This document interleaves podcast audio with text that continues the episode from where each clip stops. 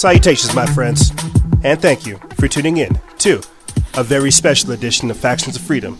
This is the season 10 premiere episode. I am your host, Noise Era, Freedom Faction, whichever one you prefer, and I have titled this episode Antagonizing Anarchy, Climate Refugees, and Sovereign Existences.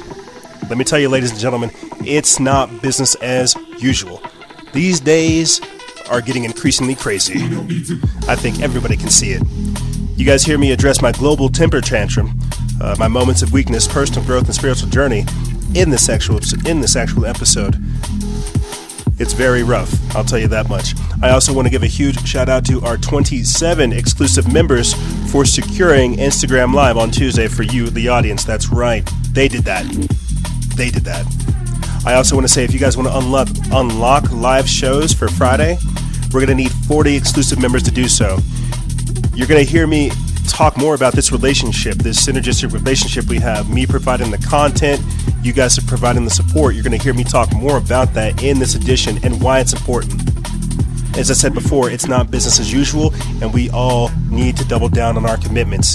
That's what you guys heard me freak out about in the Welcome to 2020 minicast, uh, which you can find in the description bar below. We have a lot of different things lined up for you, good, for you, ladies and gentlemen and this year's set up to be a crazy one. But I don't want to spoil anything. I want to say thank you guys for tuning into the, like I said, this very special edition. And with that being said, let's start the show and the season.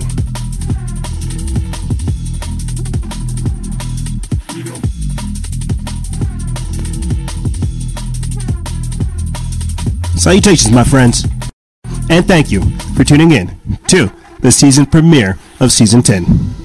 That's right.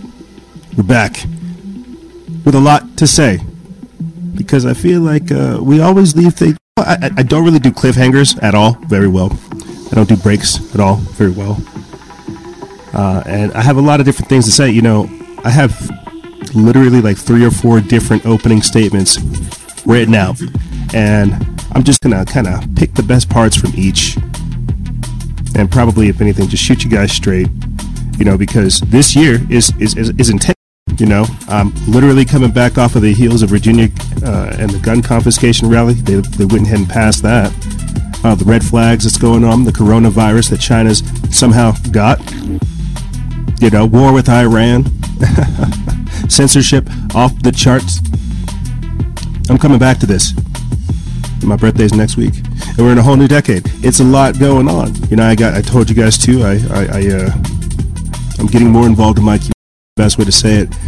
You know, I think without rambling and doing like the typical show stuff, I think I should just shoot you guys straight. Uh, if you guys didn't listen to the Welcome to 2020 uh, Instagram Live that we did, where I basically broke down and told you guys that we need your support, and we're going to continue to need your support going into the future because it's going to be intense. As you can tell, everything's setting up, and if we're not ready for it, we're going to get caught slipping. I told guys towards the end of 2019 that this world that we're going into it's going to be drastically different. Uh, you know, there's there's there's so many different things I want to address, but I, let, let me stick to the break. Let me let me let me stick to you know the the kind of crisis that you guys saw me going through during the break. You know, the doubt that came with doing this, the the the internal struggle. You know, there's a lot of things that I went through as an individual during the break and during the season that I only literally, literally only get so much time to digest with. You know, on top of having to do the work, post the content, you know, still keep things running, I don't really get time to myself. And so whenever I have these breaks, I really am able to just like decompress. And it's strange because I, I feel in completely different ways. I understand things differently. I, I, I, I joke about how I wish I was normal. And then I get out there and I hang out and I do normal things. And I can see why people are are the way they are today. The sadness in their hearts. You know, we, we, we, we, we talked about the nihilism and the apathy and how that was a major factor of 2019 and how even today, going into 2020, how suicide rates are off the charts. It's, it's insane. What they want us to think as normal, what's been normalized. The insanity. I mean, heck, I told you guys this just the other day. I'm driving down the street, I see a tank. That's not normal. We're about to see troops you know, patrolling the streets. That's not normal. Uh, and they're, they're they're desensitizing us with all this open carry and all this uh, this gun worship, this gun culture, and so much more. But I think you guys get what I'm trying to say. operations such as ours are unique in the fact that we're able to address so many different issues and trying to find uh, the varying the various correlating factors between them all and what kind of stage that sets the landscape what kind of landscape that is for the future and for now i tell you the uh, during my, my break my little existential crisis what i call my global temper tantrum because while i was having my temper tantrum and you guys were seeing so were celebrities so were uh, law enforcement so were uh, white house officials so were uh, entertainers so were you know a lot of a lot of influential people I talked to a lot of a lot of you guys during this freakout break because this is as much my show as it is yours. Let me say that one more time. This is as much my show as it is yours.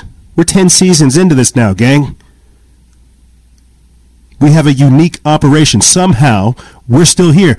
We have one of the keys.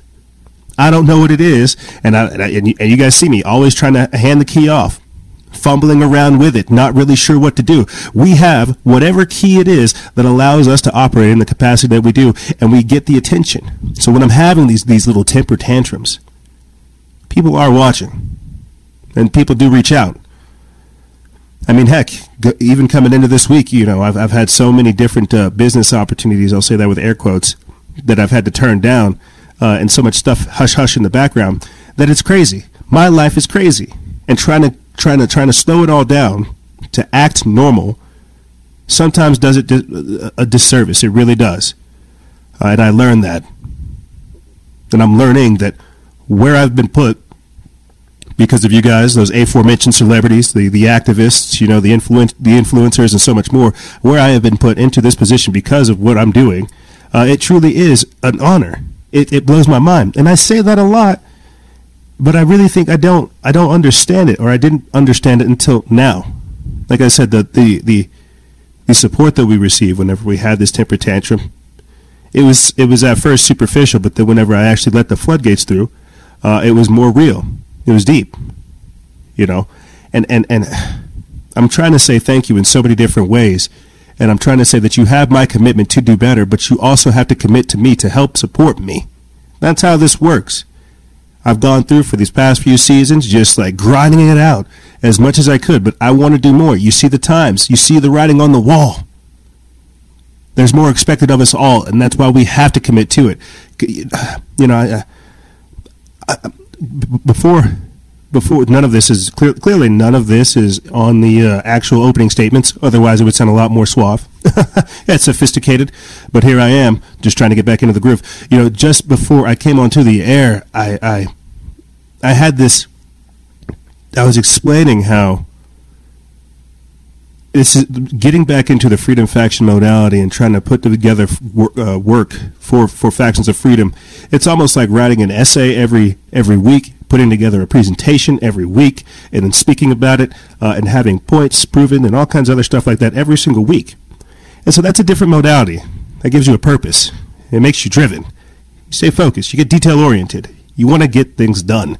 And these days, that's not really being promoted. A lot of people get caught up on distractions. And trust me, there's plenty. But this is why operations such as ours are important. And I don't mean to toot our own horn. I'm trying to toot your horn, if anything, trying to say this is what we've created as, a, as, as, as, as an operation. And we will do more. This is why I need you guys to commit to me. Join our exclusive members program. This isn't this isn't a pitch. I'm going to make a whole separate video for that. Don't you worry. But join our exclusive members program. Support an independent operation. Heck, if sometimes whenever you join uh, uh, the exclusive members, you you end up joining uh, or helping the Free Thought Project. You got to think. Think about the different people that we've had on the show. Think about the people that we need to have on the various shows. Think about the different type of work we could do, but we're only able to provide so much with the bandwidth we're operating in not to quote Elon Musk. And it seems like I'm ranting, but this is the closest thing that I could do to give you guys an opening statement to consolidate what happened during the break, but at the same time prepare you for the in- intrinsic year we are about to have. It is definitely going to be one for the history books, and I want to make sure that I that I bring you guys along the way. Uh, you, you, guys have heard me mention uh, that that you guys have basically unlocked uh, Instagram Live with the 26th or, or the now 27 Patreons we have. And if we get 40 live members, 40 exclusive members, we'll begin to do a live video show on Friday where you guys can call in or you, or you can join Instagram live or it's just something dedicated ex- exclusively to exclusive members and possibly even eventually uh, to the public. The idea is to give you guys a voice. Look at this platform we've created. Look at this network that we're a part of. Look at the things that are at our disposal. And, and, and, and nine times out of ten, the only thing that's holding us back from being even more organized and sophisticated is funding. We can, we can put out amazing content, amazing reports, have fantastic interviews, do all kinds of crazy things. But when it comes to the finance, we drop the ball. And that's something we're going to fix because there's even something bigger coming down our line, guys. That's what's crazy. We're not even operating at our best. We you you you haven't seen our best yet. And I say our because I mean uh, you know, in Lak'ech, I am another you. You know, I represent you, you represent me. We're we're not operating at our best, but that's what's crazy. Is it took ten seasons, almost uh, half a decade, to get to this point, gang. And that's why we are the Freedom Faction. That's why we are all factions of freedom, and if anything, Liberation Legion. We are all designed to sit here and help humanity. That's why it's so rough. There's no guidebook for this. No, there's, there's no course for this. You can't get educated on this. It's the hard truth. And living in it, living in that authenticity. That's something that that is something that I'm sure we'll we'll we'll, we'll delve even deeper in as this year goes by. I, I like I said, guys, I was out there. Feels like out there in the wild, out there with everybody else feeling what they talk about, waiting for Rick and Morty. You know, ta- still talking about Game of Thrones. Oh, Avengers, you know, Thanos and all of these things, and R- Ricky Gervais, and you know, uh, superficial things. People have truly, and I, and I talk about this all the time. People they've they've killed incentive to live. They have killed the incentive for us to want to be better, to strive to build something. This is why I talk about that pro-human, Renaissance-based future. I hate getting caught up in the politics and the messiness of it all, but you understand why we have to have purpose driven work, something that re- re- re- regenerates us, something that revitalizes that core.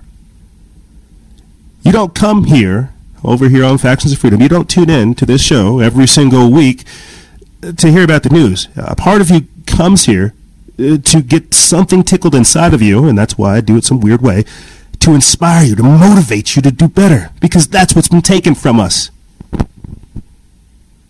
And that's what I realized out there. It's cold. It's harsh. There's not a lot of love out there. And that's why you have to be the light. And it's weird recognizing it, someone like me. It's just weird recognizing that you're a part of the light. That you do help people. That, you know, you do more than you think. That's why I have this reluctance towards leadership. It's not my it's not my primary I don't act this way. But whenever you're underneath this much assault, as we said before, as we broke down you guys in various minicasts towards the last, uh, uh, towards the end of last year, through, we're, we're, under psychological warfare, biological warfare, uh, spiritual warfare, and uh, psychological, biological, spiritual, and emotional warfare. If you want to say that as well, just just go ahead and throw that in there. It's so much warfare going on. That's why we're changing. Is because of the adversity that we're facing. And you can out, you can either shrivel and cower in front of all that seeming oh, you, you can shrivel and cower in the face of what seems like insurmountable odds, or you can overcome these things. That's why they're put there. You are not given anything that you cannot overcome. The choice is whether or not you want to. And one of the things I learned about this podcast, this this this blog, this thing that we do, this operation, this project that we have, this thing we're doing, is that we have a little bit of everything. A little bit of uh, live coaching, a little bit of news, a little bit of flaws, a little bit of you know nonsense, a little bit of everything. I'm real. I'm not fake like all these other people. I can't fake it till I make it. I shoot you straight, and that's something we're losing. We're losing that that deep kinship, that ability to have real and authentic relationships, not only with ourselves but with others in our environment. And that's all I'm about. That's all I've figured out. I've gone from eating, well, you know, I still cook a steak every Sunday or so. Uh, Greta Thunberg might be upset. But I, I go from eating steak and potatoes to having, you know, uh, to having salads after workouts, you know, and uh, blueberry smoothies to help. becoming like addicted to magnesium and fish oil. Oh, good lord. And that's where I'm at. That's where we're at. Because that's what it's about. Not virtue signaling, but getting the job done and being the best version of yourself that you can be in these times. So I want to say thank you guys. Thank you, ladies and gentlemen, for tuning in to the season premiere of season 10 of Factions of Freedom. I'm your host, Noisera, Freedom Faction, whichever one you prefer. And with that being said, let's start the show.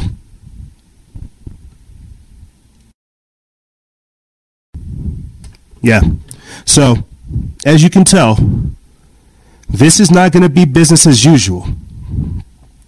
This show is not going to be, this episode might be business as usual, but this show and what we're doing is not going to be business as usual. This year is not going to be business as usual. This decade is not going to be business as usual. We've all grown up together. You guys have seen me fail. Some of you longtime listeners have heard my father go through prostate cancer. You guys have, uh, some of my friends have seen me transform from literally just another punk kid to over here running this operation. This is not business as usual.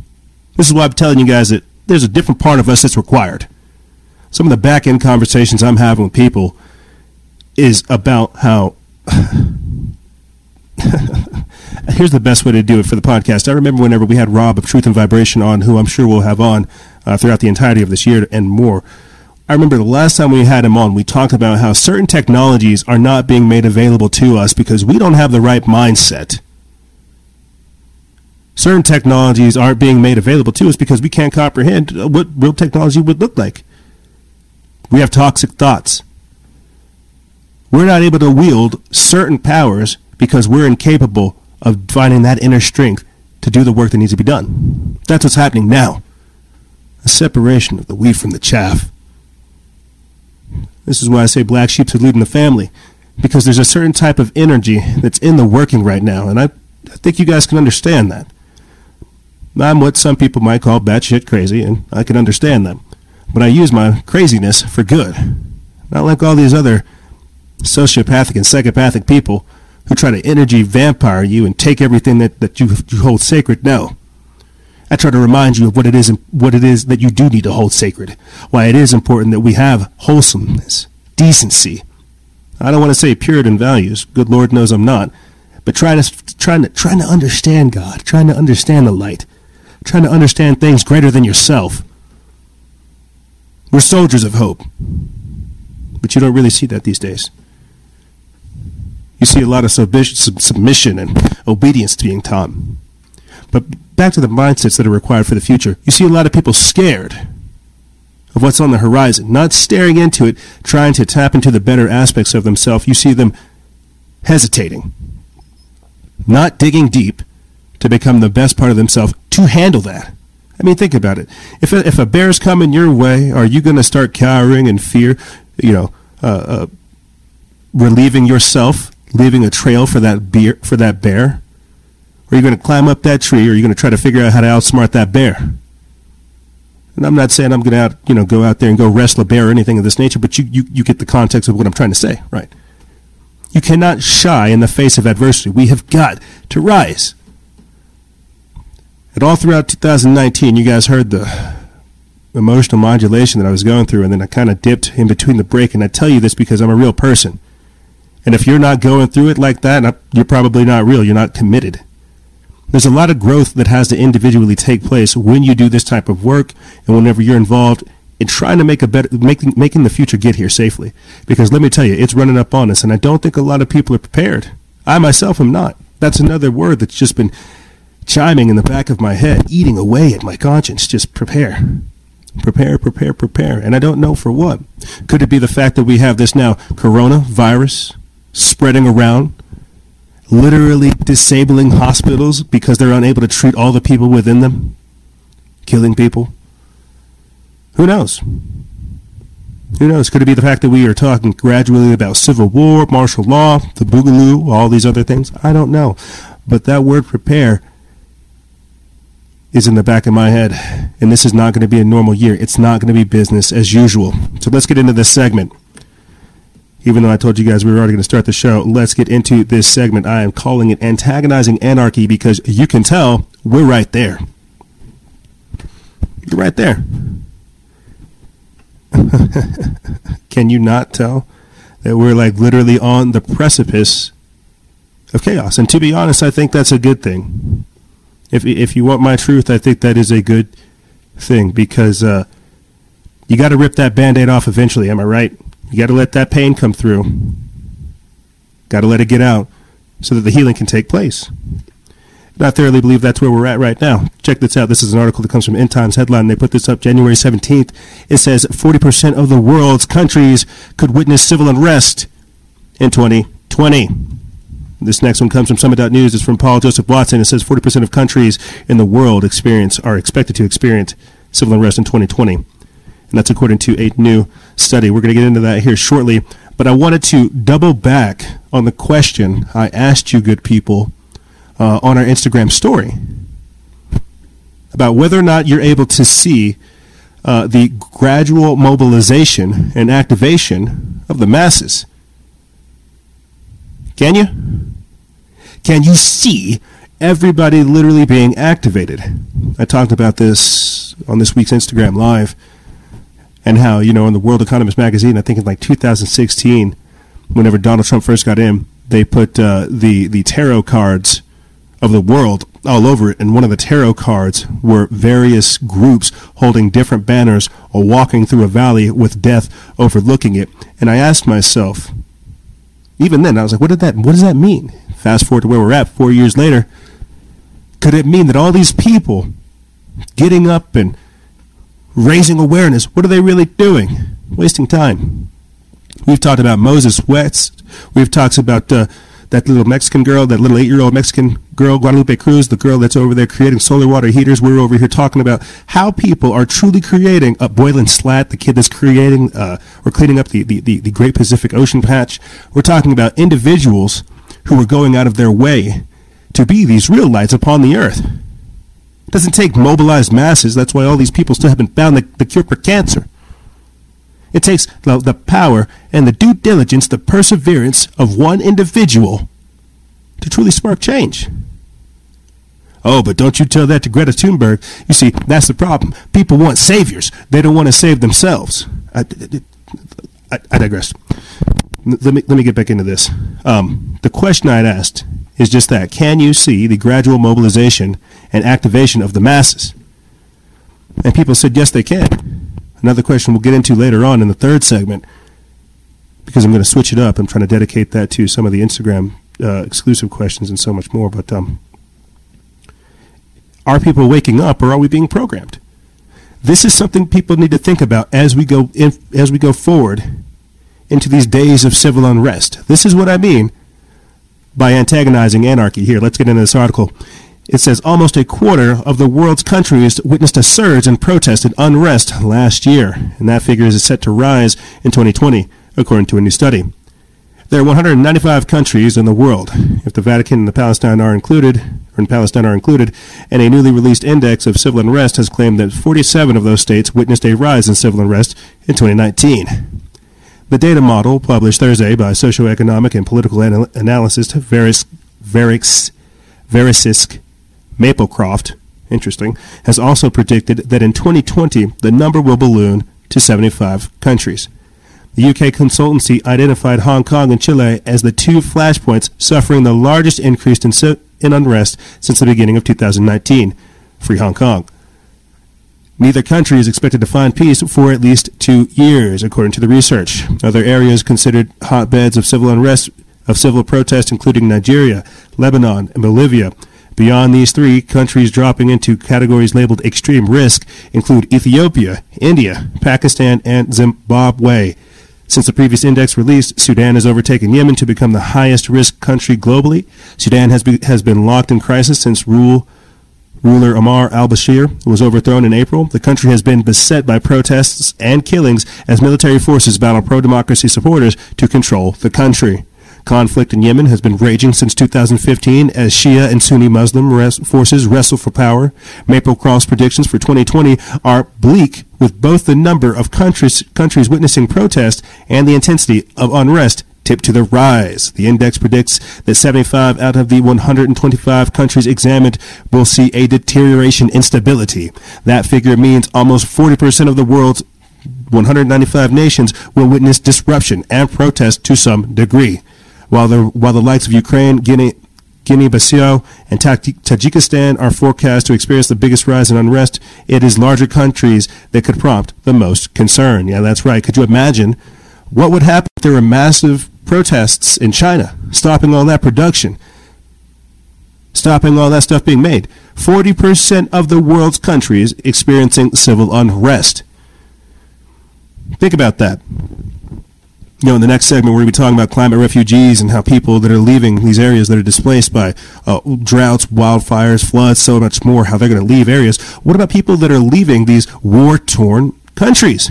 Are they not regular refugees? Where will these people go? Where will the 40% of these people, or where, where will, where will uh, where, what percentage of these people who are experiencing civil unrest, where will, where will they go? Who will take them in? Where will we have a bastion of freedom? Not a ba- not a faction, a bastion of freedom. There's got to be some place, some sanctuary area that is protected from all this chaos and hooliganery. you see. But here, again, I have to ask you guys the question of can you see the gradual mobilization and activation of the masses? There was a poll that uh, went out earlier this year. It talked about how 40% of young Democrats prefer other countries to the United States as Democratic leadership say uh, America was never great. They were saying America's never going to be great. America sucks. But they've never gone anywhere. Never. Because it's cool. You know, it's cool to hate yourself, right? It's, it's more that nihilism, more that suicide spirit. Go on, hate yourself, you loser even though you've never done anything. That's that's the problem. Hate hate Trump, he sucks. You know, oh yeah. Orange man bad.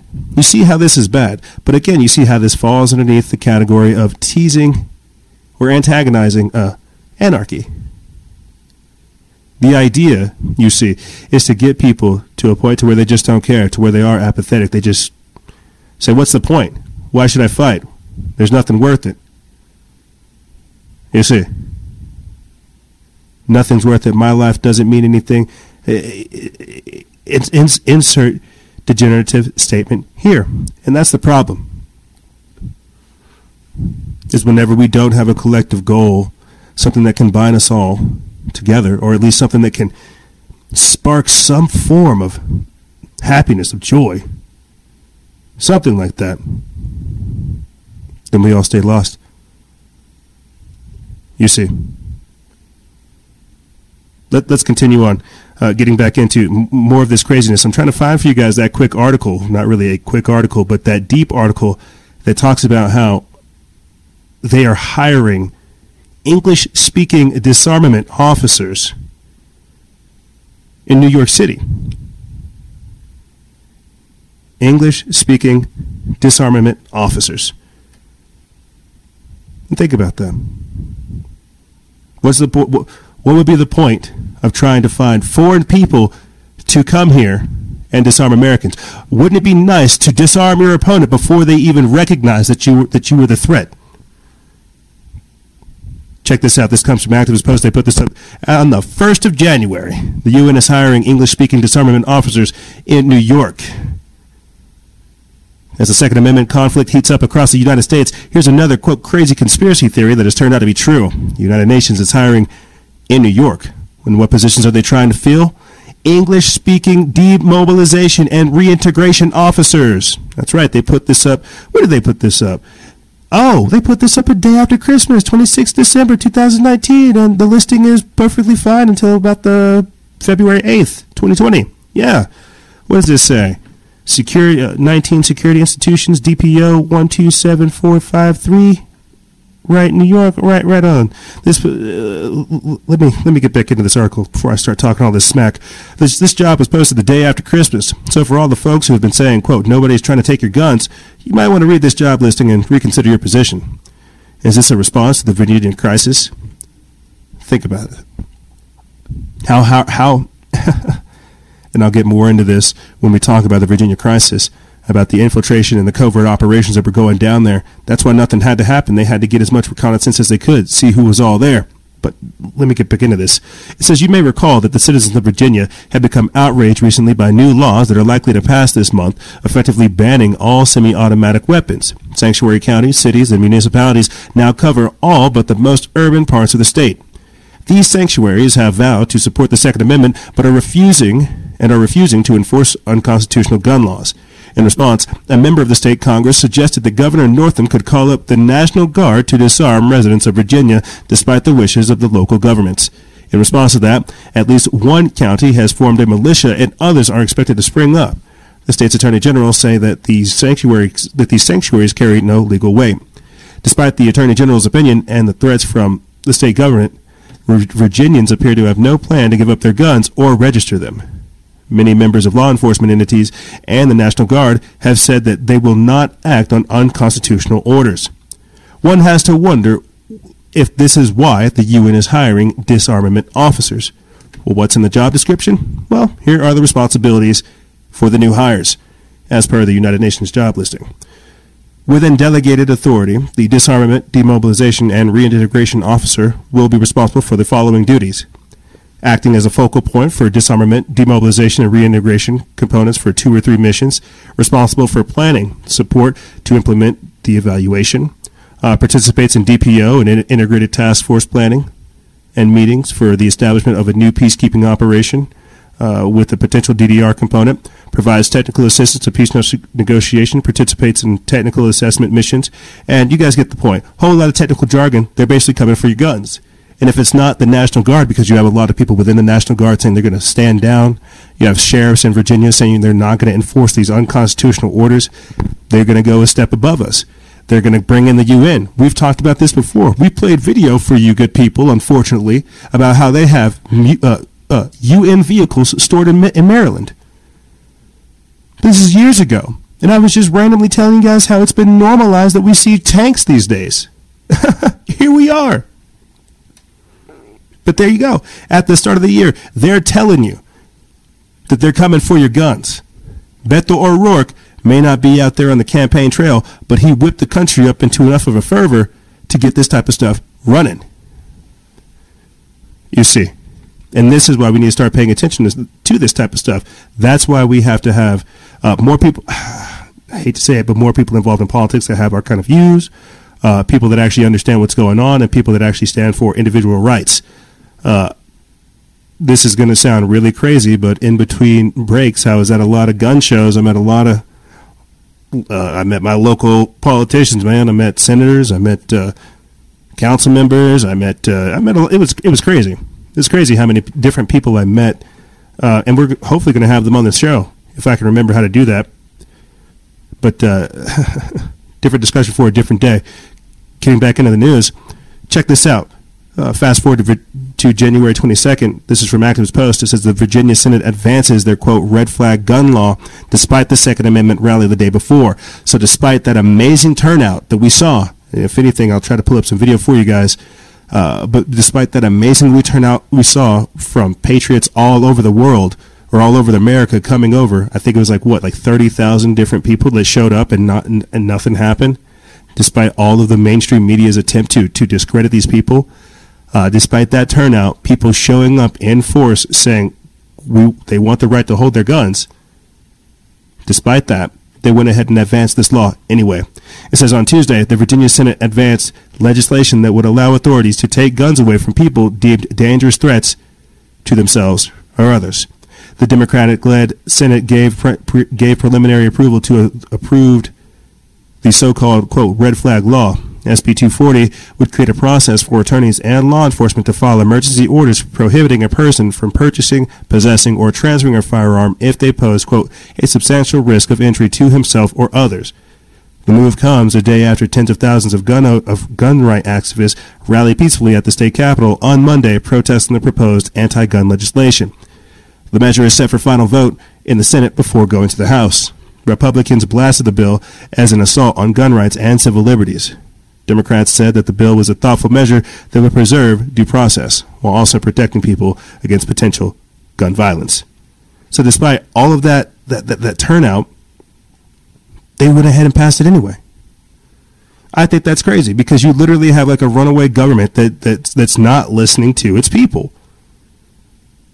You literally have people saying, "Hey, we're not going to enforce this," but they don't care. Check this out. You have two patriotic sheriffs saying, "No, don't worry. We're not going to enforce these these gun grab laws. It's unconstitutional."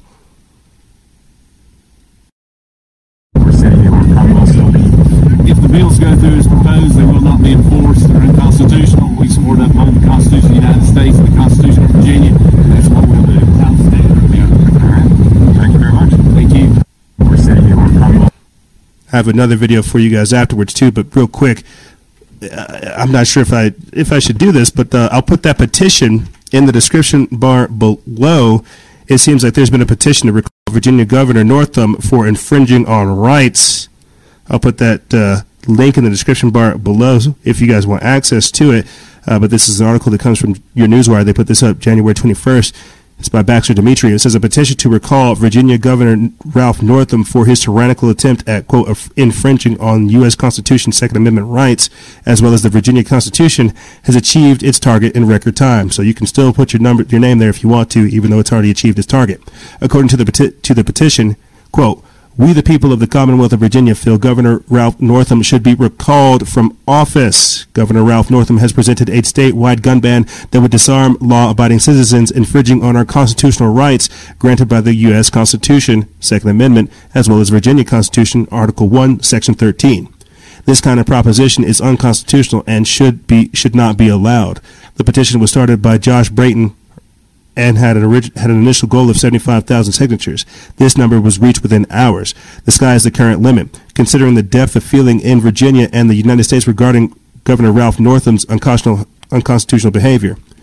Clearly, when one cites the law, which should un- unite all Americans and, in this case, all Virginians, it is clear that Governor Ralph Northam is attempting to disregard the Constitution of the United States and of America, making him a tyrant and a traitor to the people he is supposed to protect and serve. So if you guys want to go ahead and get that link, I'll put the, or get access to that. I'll put the link of that in the description bar below because uh, I'll play for you guys this quick video. But there's another there's another thing going out there as well. He's he's literally trying to push a bill to criminalize free speech. So as you have Governor Northam coming after your Second Amendment right, he's while you're shocked and awed by the man even doing that, he's coming right after your First Amendment. Your First Amendment and that to me is mind-boggling. But here, here is a, another another uh, deputy that is another deputy that actually sheriff's deputy that went out of his way to say, "Hey, look, we're not going to enforce this." He delivers a powerful a powerful uh, Second Amendment speech saying that he's in defense of it. So here, let's take a listen. Mm-hmm. My name is Trip Kester. As you can see, I'm here. I just want to personally. Could you pull that mic up a little bit? Is that better? Okay. I just want to personally and publicly go on record supporting this resolution before us this evening. You know, guys, it's, it's simple. Like a lot of them have said, the Constitution needs no no explanation. It's been enforced for several hundred years now. It's easy to understand. It says what it means and means what it says. And the last time I read the Declaration of Independence, it, it, it specifically reminds all of us that we're endowed by our Creator with certain inalienable rights, which means God given.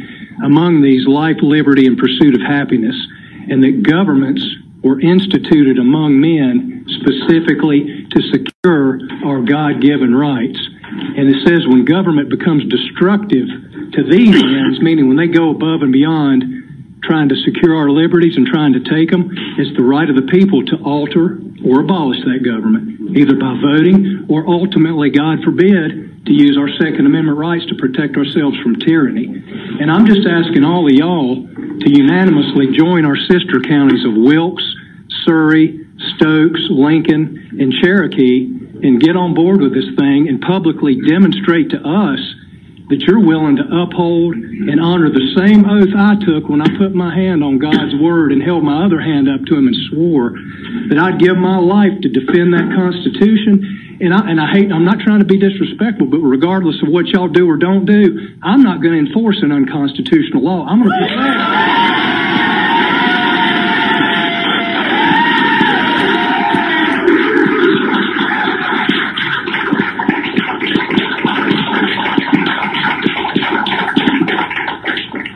I'm going to protect the people of this county regardless of what's done here. So I'm just praying. I've been praying about this thing all week that God would touch y'all's heart and say, hey, let's get on board. Let's do the right thing. Let's let these people know that we're here to support them and we're not going to allocate any personnel, finances, resources, or facilities to infringe on their liberties. Thank you. Thank you. See, that's protect and serve right there. That's a man I can get behind. That's the kind of person that we need in office. Uh, and see, you'll have you'll have people saying I'm a statist or any of this type of stuff. No, we have rights that are literally being trampled on, and we have been so disenfranchised from our power, from our rights, that the very idea of us stepping up and flexing these rights scares the ever living bejesus out of people. You should. This one telling you. See me at gun shows. See me get people rubbernecking. You know, it's it's it's nice to get these kind of conversations going. I'm I'm telling you, there's something going on in the country to where we need more of this. We need people standing up for rights, not more of this political back and forth nonsense. This is the type of action that people can respect. This is what's that's what it's about. You see, and here, check this out. I'll, I'll say this, and then we'll get into the Antifa stuff too, because we, that's that's that's real important as well. But check this out because he understands that if he does not begin to quell this riot within his own state, it is going to infect the rest of the country. More of that civil unrest. Right here. This comes from News Punches by Baxter Dmitry. They put this up January 23rd. It says straight up communist censorship. Virginia Dems push bill to criminalize free speech. Not content with attempting to dismantle the Second Amendment of the Constitution of the United States, Virginia Democrats are now attempting to do away with the First Amendment too. Despite the massive and powerful Virginia gun rights rally on Monday, Virginia Democrats are refusing to slow down their push for tyranny.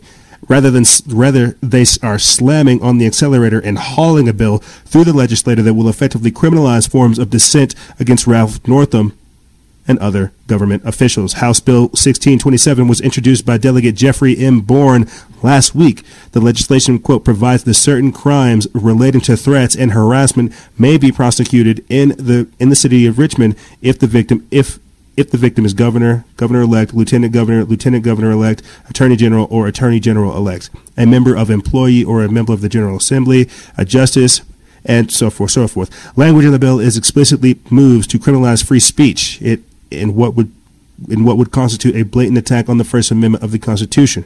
Quote, if any person with the intent to coerce, intimidate, or harass any person shall use a computer or a computer network to, communi- to communicate obscene, vulgar, profane, lewd, lascivious, or in, uh, indecent language, or make any suggestion or proposal of obscene nature, or threaten any illegal or immoral act, he is guilty of a class one misdemeanor. The legislation, the legislation reads, the legislation will also will also effectively create and quote elite ruling class with an extra legal rights compared to other citizens. That's right. So here it is. Here's how you get like empire started. Here's here's how we go like back to like neo feudalism to where it's like different class systems where you have kings, to where you have bishops, where you have priests, where this is how you get different class systems in, to where you're not allowed to say certain things about different people. Know, it's already happened with race, but now it's beginning to happen with different elect, so-called elected officials. But here, let me continue on. It says the legislation makes it clear that the above provision applies directly to the governor, uh, the governor-elect, lieutenant governor, lieutenant governor elect, attorney general or attorney general, a member or a member or employee of the General Assembly, a justice of the Supreme Court of Virginia, a judge of the Court of Virginia of Appeals, which means that the legislation effectively criminalizes dissent against public officials. You're not allowed to say anything about what they're doing. If they, if you're saying that Governor Blackface is over here running around hanging out with KKK members, dressing his face up in, in, in black, you know, trying to keep babies comfortable, as he harvests their organs, if, if, you can't say this stuff because it begins to criminalize him. You see, it defames him. even though we're talking about the actions that he takes. And so this is where this is where lawfare gets involved, and that's something I see we're going to happen in the future as well. We're going to see more of that take place, uh, where people are literally, systematically, and legally taken down from being able to operate because of whatever legal whatever legalese is going on. I'll say this, and then we'll get into the Antifa stuff. There's some stuff going on in the wind behind the scenes with a lot of different pages. You guys may have paid attention to it to some of the guests that we had on a Fellowship of Freedom, but there are some people within this conscious community doing the very same thing, running around with lawyers trying to criminalize people who don't get on their side. It's very sketchy. It's very, very sketchy. And I thought the whole plan uh, was for us to just spit truth. I thought the whole plan was for us just to get this all together and start working together. But you have people who who you literally have people who want to have their cake and eat it too. Uh, but speaking of that, let's talk about Antifa. Check this up. We put this up uh, January 20th. It's from Freedom Outpost. It says Antifa distributes a hit list in Virginia ahead of the massive Second Amendment rally. And so the reason, uh, the reason before I get into this, the reason I wanted to bring this up while we're talking about all this stuff that's going on, the gun confiscation, the UN hiring disarmament officers, you know, covert operations, 30,000 people showing up. Uh, there was an article, and we, we, we, actually talked, or we posted about it, uh, but it talked about how Antifa will be walking alongside pro gun protesters in Virginia. And the reason I'm saying that, just so I can get this on record, is because part of me thinks that what they're going to do is what they did to us out here in New Mexico, where they have uh, basically like photographers taking pictures of you, doxing you, getting this glorified wanted list, this hit list, getting your, your, your, your place of employment, getting your email, getting your, uh, your job, getting your house, getting your children's schools, getting their names, getting their social media handles, and then just beginning to have an organized attack effort to criminalize these people. So, of course, nothing happened right off the bat. I think everybody would want that. Just go ahead and get it over with, right? Uh, but we're not thinking in the context of agitators, of ex- accelerationists, of extremists. We're not thinking in the mindset of, of communists, of these type of people. You see this hit list that literally is passing around saying, hey, these are your targets. Don't get them now. Let's kill them slowly. Ble- bleed the pig over time. And that's exactly what this is. No, these this this rally, it shows that yes, Antifa can get together, hold their guns. You know, we're with you guys. We like guns too. Oh, really? So where do you work? What do you like to do? Oh, interesting. Oh, oh, oh. So you have to understand opposition research, and you have to understand what these people are truly doing. They they literally put out a list with all kinds of different uh, influential people from all over the world, or at least all over America, hoping that they would be there so they could again get more information. You've got to think about these types of things. So yes, nothing initially happened. That's why the, the governor waited a day after to sign the bill. He couldn't couldn't sign it then. He would have got a, a, a negative reaction. Think about the, the the very strategic thing here. That's why I'm telling you they've got us so emotional and so reactive that we don't think about how we sometimes fall into these people's traps. But here, let me get in this article. It says Monday is lobbying day in Richmond, Virginia, and citizens are out in full force attempting to persuade their state legislators into, into adhering to the Constitution's inalienable right to bear arms. This event has been made, has been one for the books for some time, and the buildup has been a bit troubling. Far too many, quote, tacticool rabble rousers have spent the last few months wandering or warning of a boogaloo online, slang for a violent uprising meant to bring about the second civil war or revolution. This has tainted the outlook for the demonstration, almost ga- almost guaranteeing that some low-level hothead could send everything spiraling out of control. Furthermore, the presence of the far-left terrorist organization Antifa has stoked fears that such violence may be on the horizon. The discovery of an Antifa hit quote hit list certainly hasn't helped things. An Antifa chapter has released a hit list of several conservative figures and journalists who will make an appearance at the Second Amendment rally in Richmond, Virginia on Monday. The chapter, called, called Antifa Seven Hills, created a list of what they call, quote, known fascists and sympathizers, which includes conservatives affiliated with InfoWars like Owen Shroyer, journalists like Mike Adams and Jacob Engels, veteran Joe Biggs, and even Trump insider Roger Stone. Additionally, American Policy Center uh, President Tom DeWeese reported that Antifa is planning to disguise themselves as Trump supporters so they can commit violence to portray all conservatives at the event as violent extremists. Antifa made headlines in 2019 after violently assaulting conservative journalist Andy Ngo in Portland, Oregon, sending the news writer to the hospital while attempting to cover a rally by the radical leftist group. Hit lists, glorified hit lists. They're doxing people just so they can make sure that they send it out there. So people know, hey, watch out for this guy. Watch out for this guy. But hey, don't worry, don't worry. We're, we're, we're, we're not done with Antifa. And uh, if you guys want to hear me address Antifa, I actually put that link. I'll put that link in the in the description bar below because I I, I took the time to send a send a direct message to them. I linked for you guys the article where they actually put my name and information on there. Uh, I, I also put a link for the protest that I did back in September as well, where I broke down you guys step by step what happened. It was a whole deal. If you guys want to know more about it, check out the address Antifa in the in the uh, in the link in the description bar below. It's really, really powerful stuff. But why are we talking about this stuff? Again, talking about antagonizing anarchy. Because as I'm telling you, it's on the horizon. We can see it bubbling, we can see the tension building, and it's already there.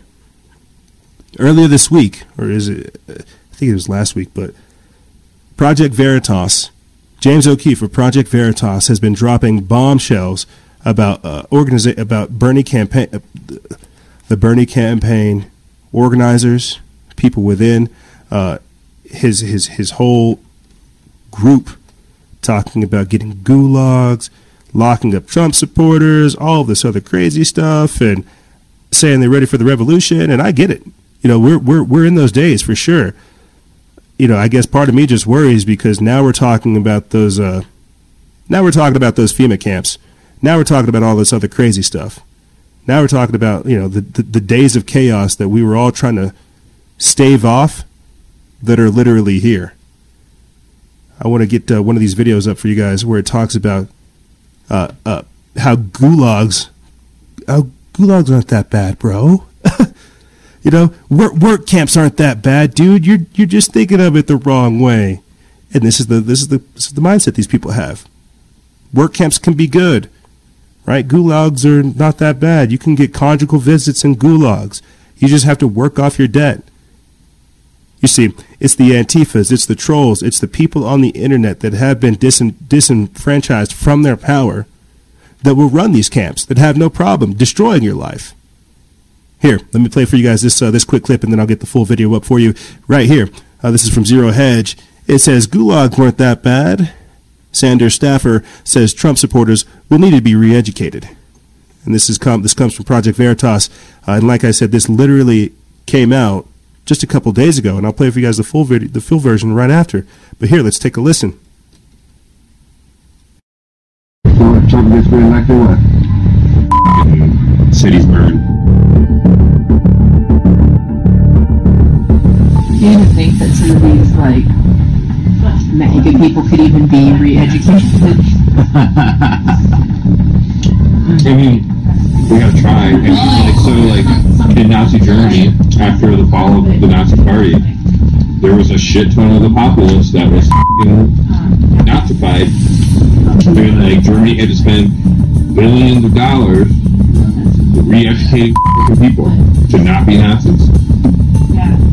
Like, we're probably gonna have to do the same thing here. And that's kind of what Bernie's like, oh, well, like, hey, for education, for everybody, we're gonna have to teach you not to be a Nazi. There's a reason Joseph Stalin had gulags, right? Mm-hmm. And actually, gulags were a lot better than, like, what, like, the CIA has So if Trump gets reelected, Oh yeah, word.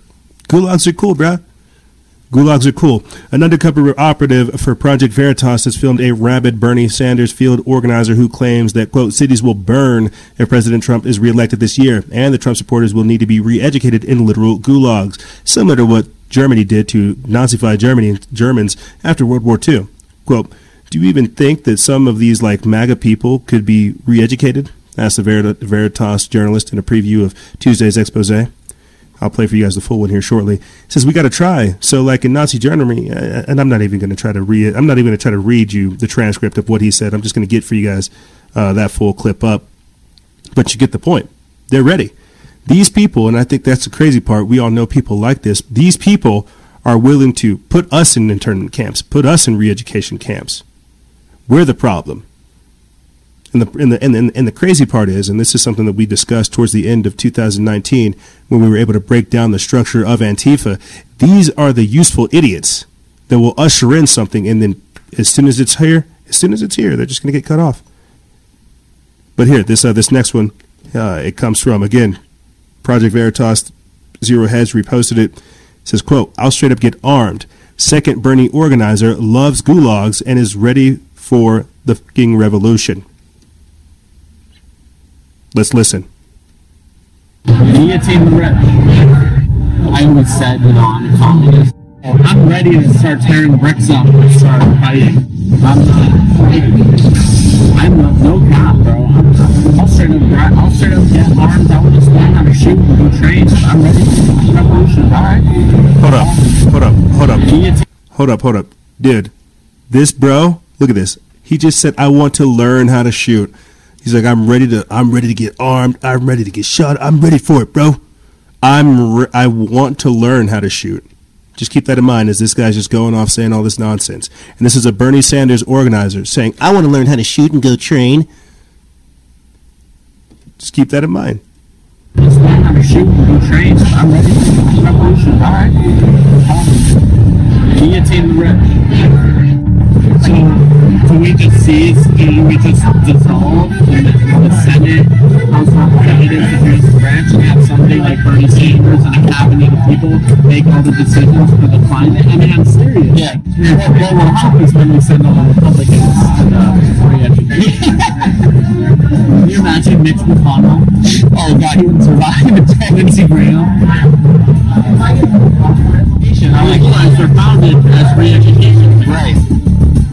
First gulag that was have you heard about the Belomor Canal? People came from America to work in the Belomor Canal for the Soviet project, the communist project. Wow. Beautiful name.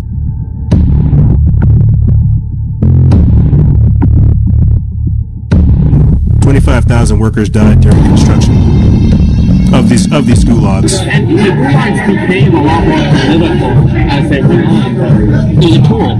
It's like a boogeyman. You know what? We have more people in prison in this country right now than Russia did at the height of the gulag. We do. It's a, that's a. That's a fact. I only learned I started studying the Soviet Union. The Soviet Union was not hard. No, it wasn't. I mean, for women's rights, the Soviet Union is, I think, the most progressive place to be in the world. Leave it to the Soviets to make the most badass, f- most effective gun in the world. Okay, Okay. The destruction, the destroyer of imperialism and coloni- colonization. Everywhere. That's why I want to get a tattoo. I'll straight up, gra- I'll straight up get armed. I will just learn how to shoot and go train. I want to learn how to go shoot and go train. Yeah, dude, you do that, bro. You you do that, bro. And so these are the people, right? Guillotine the rich. These are the people that are going to be running these these re-education camps. These are the people that see you as a problem. These are the people that say, you know what, politics isn't doing it enough. As much as I love Bernie, bringing down you know the establishment, taking it to him. We saw a lot of that last year with these accelerationists and these extremists. You're seeing where they're at now. They're getting mobilized and getting activated. This is what I mean by antagonizing anarchy. We're seeing it. It's going to be on the horizon. There's studies predicting it. We're there. There, there are uh, there are whole operations with th- op- uh, Operation Gotham Shield, Thunderstorm Spiral, Jade Helm 15, UX 16. Uh, you know, they- we we've done so many shows on this that they're ready for it. That's that's that's why we're sitting on a powder keg.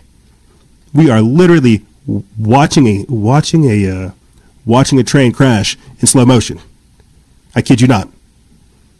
I kid you not. And as we're seeing all this stuff intensify, Bernie Sanders thinking he's going to get the election, you know, the same, even though the man's like having heart attacks, he's super old, you know, calling Elizabeth Warren a liar on national television.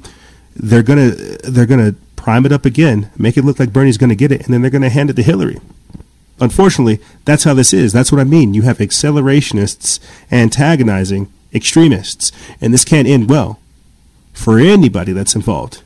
And one of the most, uh, one of the crazier things that has happened this week that just kind of shows, you know, wh- which way the wind is blowing is the fact that you have Hillary Clinton saying nobody likes Bernie. She did like this off the cuff interview out of nowhere saying that, you know, guess what? Nobody likes Bernie.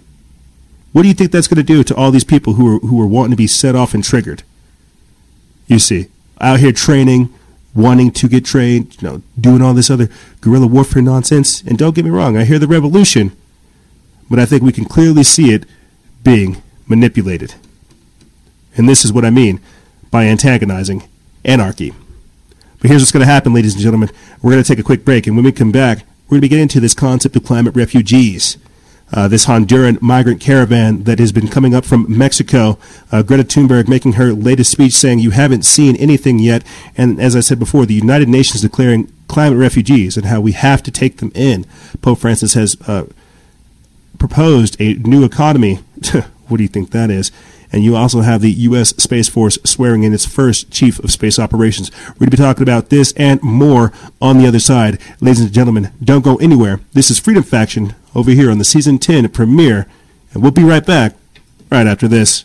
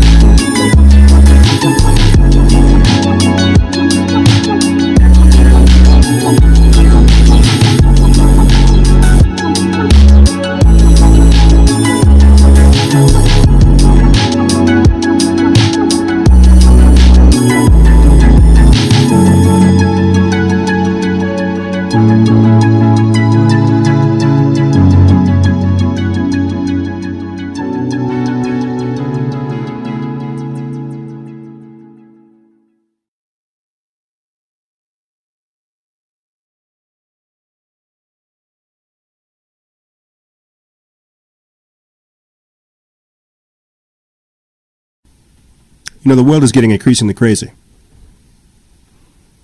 I think everybody can see that. And I think we are all ourselves trying to not get swell, caught up in the swelling of it all. We're trying to make sense of it. You know, in the segment after this, I'm switching things up. I won't be attacking news so much as I will be attacking topics. It'll be akin to what we do with Instagram Live, where we go over a few questions and a few topics, but in a different manner. And the reason I say this is because, uh, tongue in cheek, pun intended, the climate is hot. These days are hot. It seems like the world's on fire. Unfortunately, we won't be talking about Australia, though we do pray for them. I want to get out there so bad. I don't think you guys understand. I really do. I have such a weird relationship with Australia. That's why I want to go back there, figure out what out, what else is out there for me. But the reason I say all these things, talking about the climate, creating this operation, doing all these different things, stepping into who we need to be, there's more that's required of us, and there's a different landscape going on. And things are constantly evolving, constantly changing. And it, and it, and it, it does get kind of go overwhelming. But I think that's what it's supposed to be. You know, how do you eat a whale? You don't just eat it in one bite. You take time. You take your time chewing it. You know, in this segment, we're going to be talking about, you know, basically Agenda 21, Agenda 2030, and Agenda 2040 or 2050 being created in front of us. And I think what I'm going to do, uh, and I've really been giving this some thought, but I think one of the, what I'm going to do as a side project for exclusive members to try to pull people from the main show is go through and, and, and, and do a proper breakdown of Agenda 2030 in installments, the same way we did like Crisis Corners. I'm going to do like breakdowns of Agenda 2030 so we have like a comprehensive view of what's going to go, of what's happening and how we see kind of things evolving over time. Um, and it's going to be for exclusive members because I'm going to put it together for you real nice, real nice. It's going to be done real good. Don't worry. Uh, and the reason I say that is because we have to start differentiating uh, our products and our service and what we can do. The flagship shows one thing. Uh, the peripheral things we can do are another. Uh, and this exclusive stuff and extra stuff that I want to do, I realize how much I really do for you guys because it all comes from a place of compassion, all trying to inform everybody as much as possible, and how very little I get back. And that's why I have to figure out how to, again, learn my worth, put it out there, but at the same time, do it for those that appreciate it. We're all growing together. It's part of the learning curve. Uh, but you're not here for that. What you're here for is the discussion of Agenda 2030 taking place in front of us. Uh, if you guys have heard me rant and ramble about the, the, the, the, what is it? Who's running now? It's like four or five, maybe a handful of Democrats these days after like, what, 20 of them? If you guys have heard me ramble about these new crop of Democrats, uh, since they've been having their useless debates, you've also heard me talk about how every talking point they're bringing up, it comes from the United Nations. It comes from Agenda 2030. You could, in theory, watch these debates, go through uh, Agenda 2030 and hear these people talk about it all from climate change to migration uh, to housing to healthcare to education as well. As you heard with uh, Bernie Sanders, re education camps are essentially modern day school. We already see that happening today with the people they're churning out. It's not education, it's indoctrination, here on and so forth. We've talked about it taking place in China as well with their thought transformation camps. The days are here. You know, you, you, you can borderline go get programmed if you want to. And these days, people are buying into the programming, which is even crazier. But I digress. We're here to talk about climate refugees, climate change, Agenda 2030, and so much more. That's why I'm having a hard time trying to start this segment off, is because it entails so much. This is why you have uh, the communist revolution disguising itself as the environmentalist revolution so that it can have uh, the moral high ground of saying that we care about the planet and we care about people and here on and so forth. Here, let me just start getting into the news. I'll begin to place this uh, paint this picture a little bit better for you guys. Uh, just the other day, it says that there is a Soros funded or Soros linked group that's going around censoring YouTube accounts that are skeptical of the climate change agenda. And I don't want to call it a hoax, you know, because there there there are studies that prove that we are impacting uh, the Earth. That there is, you know, measurable human impact uh, in the in the segment. We can we can see it there. Uh, but I don't want to say it's a hoax, and I also don't want to say it's entirely real. What I am trying to say is this is something that we need to be discussing. If we've been messing with our environment for over 200 years, I have patents on the page that you guys can go find that date back to like the 1800s that show we've had the ability to modify the weather. Eventually, that's going to backfire. But here, check this out. We put this up uh, January 22nd. It's by Tyler Durden of Zero Hedge. It says Soros linked group joins mainstream media to censor and purge climate change skeptics on YouTube. The censorship continues as a George Soros linked group has joined forces with the mainstream media to ensure climate skeptics are silenced on YouTube. The group, Avaaz, left-leaning nonprofit group, published a report on January 16th on its website that claims YouTube, quote, is profiting by broadcasting misinformation to millions of people by giving climate denial videos too much prominence. Independent mainstream media outlets are engaging in a politically motivated campaign to force YouTube to demonetize and hide any video that denies climate change. Regardless of the fact or, sci- fact or scientific evidence revealed in the videos, if one doesn't submit to the religion of climate change, they will be silenced if Avaaz has anything to do about it. The report is an undisguised intimidation campaign, as not only one does, that is not only does it list major advertisers who are running ads on videos that question the legitimacy of the threat of climate change poses for humanity, but it explicitly calls for them to put pressure on the platform as a means of putting an end to the so-called disinformation. Despite the findings being published just yesterday, many mainstream sites had lengthy articles posted not long after that, which featured quotes from the from those who worked on the report, timings that suggested selected websites were given early access, making it clear that the agenda is being pushed. More so as they all as a, as they all tout the same talking points. Uh, Vice, Time, Gizmodo, The Verge, and countless other news entities want YouTube to punish creators who do, do not tote the correct ideological line. The objective is to demonetize and thus censor such individuals as they be, as they as they'll be less inclined to work on the content that they're able to profit from. Nell Grunberg, or Greenberg, a campaign director at Avaaz, claims that the report isn't about removing content and censorship. However, that contradicts the report's own messaging. There is a clear attempt to have content hidden as the report calls into question the promotion of such videos in the Up Next box on the site. So that's right. If you don't say what we want you to say on YouTube regarding climate change, humans bad, Earth good, you're going to get demonetized. You see the anti human agenda? You know, one of the questions, and, and, and, and I'm really trying to work more on reading your guys' comments, one, ones that aren't foolhardy and ones that are real. One of the comments I read uh, when posting about Greta Thunberg was uh, how people have how people don't understand that I have an issue. What's my issue with Greta Thunberg? I don't have an issue with Greta Thunberg. I guess I have an issue for what she represents. We're going to act like she's uh, organic and all natural when you can clearly see that she was bought and paid for. She was put up in front of you for a reason to promote this. The same way that you had uh, all last year, AOC running around telling people not to have kids, promoting the the the, the, the Green New Deal. You know, uh, being again what Donald Trump called at Davos just recently a prophet of doom, saying oceans are going to flood, you know, everything everything's going to die, everything's over. Just give me money, I'll fix it. And that sounds like like uh, that sounds like beyond a threat. So I don't have an issue with Greta Thunberg, but I have an issue with this message and how it's basically being uh, deployed upon people. You see. Yes, we'll talk about climate change. Yes, we'll talk about uh, humans' impact. Yeah, we talk about carbon emissions and all these other things as well.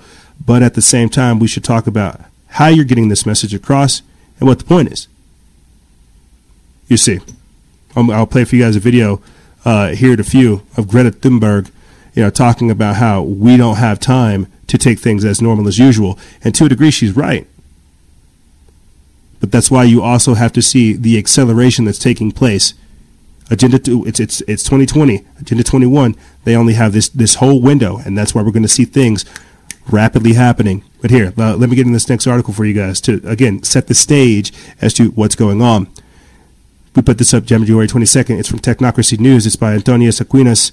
It says Pope Francis has called for a new economy. It says some Catholics consider Pope Francis to be a Marxist, but he is using his platform and organization to orchestrate the entire planet into a full blown sustainable development or the technocracy.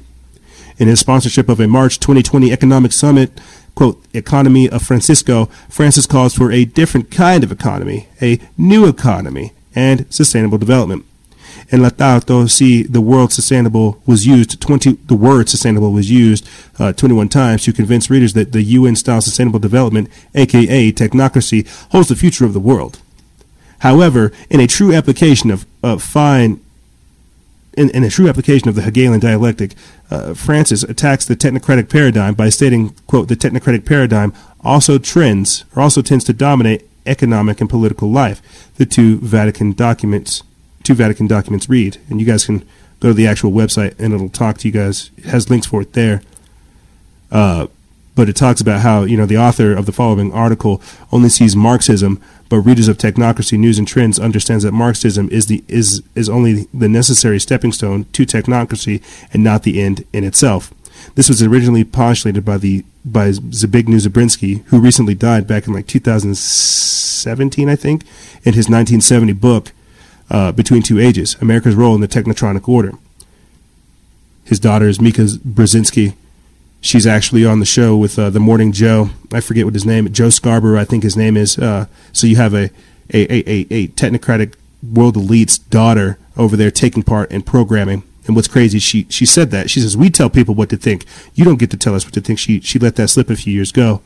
uh, but continuing on, as if there is further need to be ev- as, as if there is need to be further evidence that the current occupation of St. Peter's chair in Rome is a Marxist, the announcement of the up and coming conferences at Assisi entitled, quote, The Economy Francis- of a Francisco should convince any skeptic otherwise. In his invitation letter to, quote, young economists and entrepreneurs worldwide, Bergoglio sets the agenda to the leftist confab quite clearly, which is, vir- which is virulently anti market, a call for massive redistribution of wealth and a reordering of the current economic systems of the world with a healthy dose of climate change nonsense, a different kind of economy, one that brings life, not death, one that is inclusive, not exclusive, humane and not dehumanizing, one that cares for the environment and does not despoil it. What we're beginning to see is just that the gradual introduction of Agenda 2030, of getting the world with the one world religion, with a one world government where we worship the earth, where we all take, where we all do our part. Like this is a, like this is like a, like this is Starship Troopers. I'm doing my part. You know, we're all doing our part. That's the whole thing. But you see, before I get into this, talking about the technotronic order, caring about the the environment, being inclusive. Oh, everybody's all together. We're all we're all holding hands, all hunky dory. Everything's awesome. I had this revelation just last year, which kind of tripped me out thinking about it. Remember, whenever Greta Thunberg was at the UN Climate Summit, right? And like a few months after that, Antonio Gutierrez said that uh, the UN's running out of money. She said, "We will be watching you." And I began to think about that. That's a very uh, powerful thing for a child to say, because she understands, and she's not she's not doing anything. It's the people around her that are doing everything. It's the technotronic order in the background that is promoting this environmentalist movement because they will use things like Google's quantum mechanic or quantum computing, AI godheads, you know, the social credit score system. They will use all this technology to liter- literally monitor people's consumption and production. They'll use smart meters to see, hey, how much energy are you using? They'll go through your garbage. They'll see, are you recycling? You have to understand the world that's being created. You'll think, oh, hey, no, no, nobody would want to do that. You're right. Nobody would, would, would want to do that. Get a robot. You see what I'm saying? So where do the jobs go at that point? Putting all these people out of work. Think about the socioeconomic reformation. Think about all these different things that are taking place. Sustainable development, new world order. It's here. And guess what? We're not not knocking on heaven's door. It's already here. People people have this this this utopian idea for how it's going to look. That's why you have uh, AOC saying that it's not fascism; it's called an advanced society. These things sound good on paper, but we still have people starving here, even with this current system we have today. Gulags, re-education camps. If your ideology has to literally be enforced upon another person, it's probably not good, bro. That's just my thought process. If it's not something that, that people can willingly go into, that has to be forced upon them, it's probably not something that's going to last, man.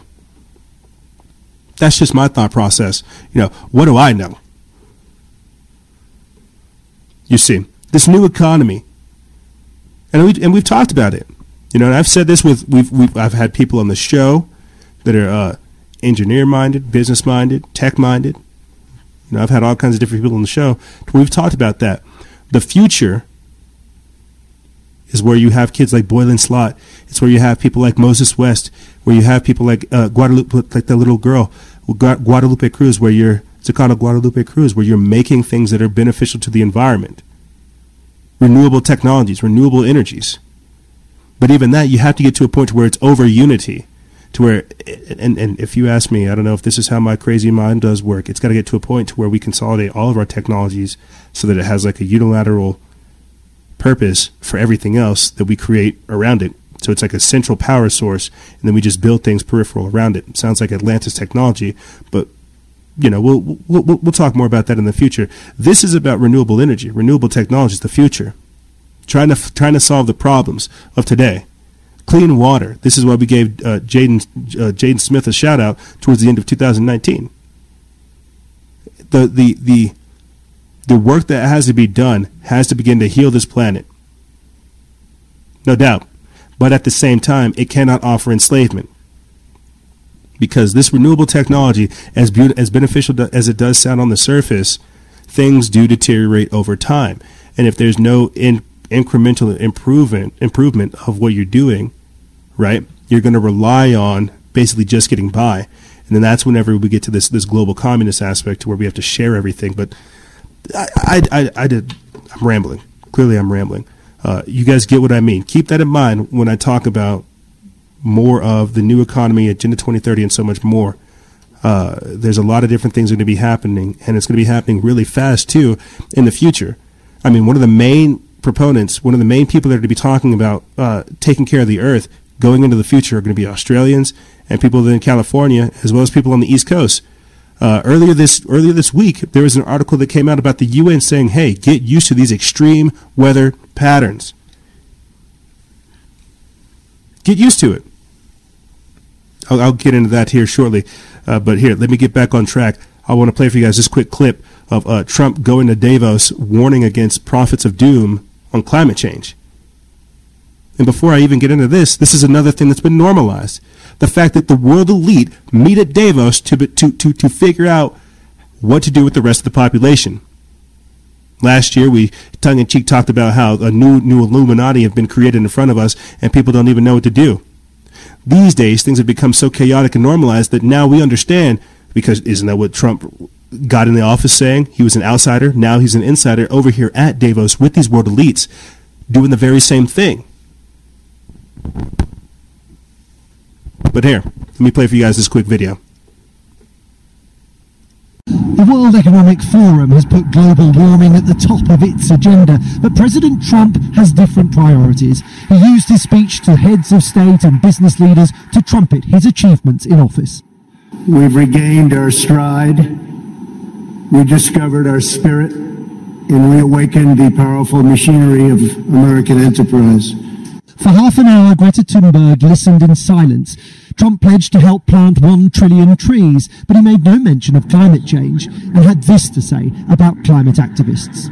This is not a time for pessimism. This is a time for optimism, to embrace the possibilities of the millennial prophets of doom and their predictions of the apocalypse. It was a clear attack on climate activism, and Greta Thunberg responded almost immediately in a speech which felt like it was directed at the president. The World Economic. Now I'll play for you guys uh, a quick a quick speech of hers, just to just to be fair, um, because it is important, you know, just so we can get all this stuff on record. Um, it's a full eight eight minute long speech. I won't put the full thing. I won't play the full thing. I'll let her get her, her words in. Uh, but but Trump's right. You know these prophets of doom, doomsayers. They fear mongering, fear mongering, trying to talk about all these different things.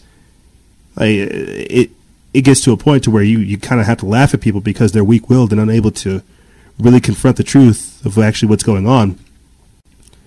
But there are real prophets of doom that are monetizing and capitalizing off of people's fears.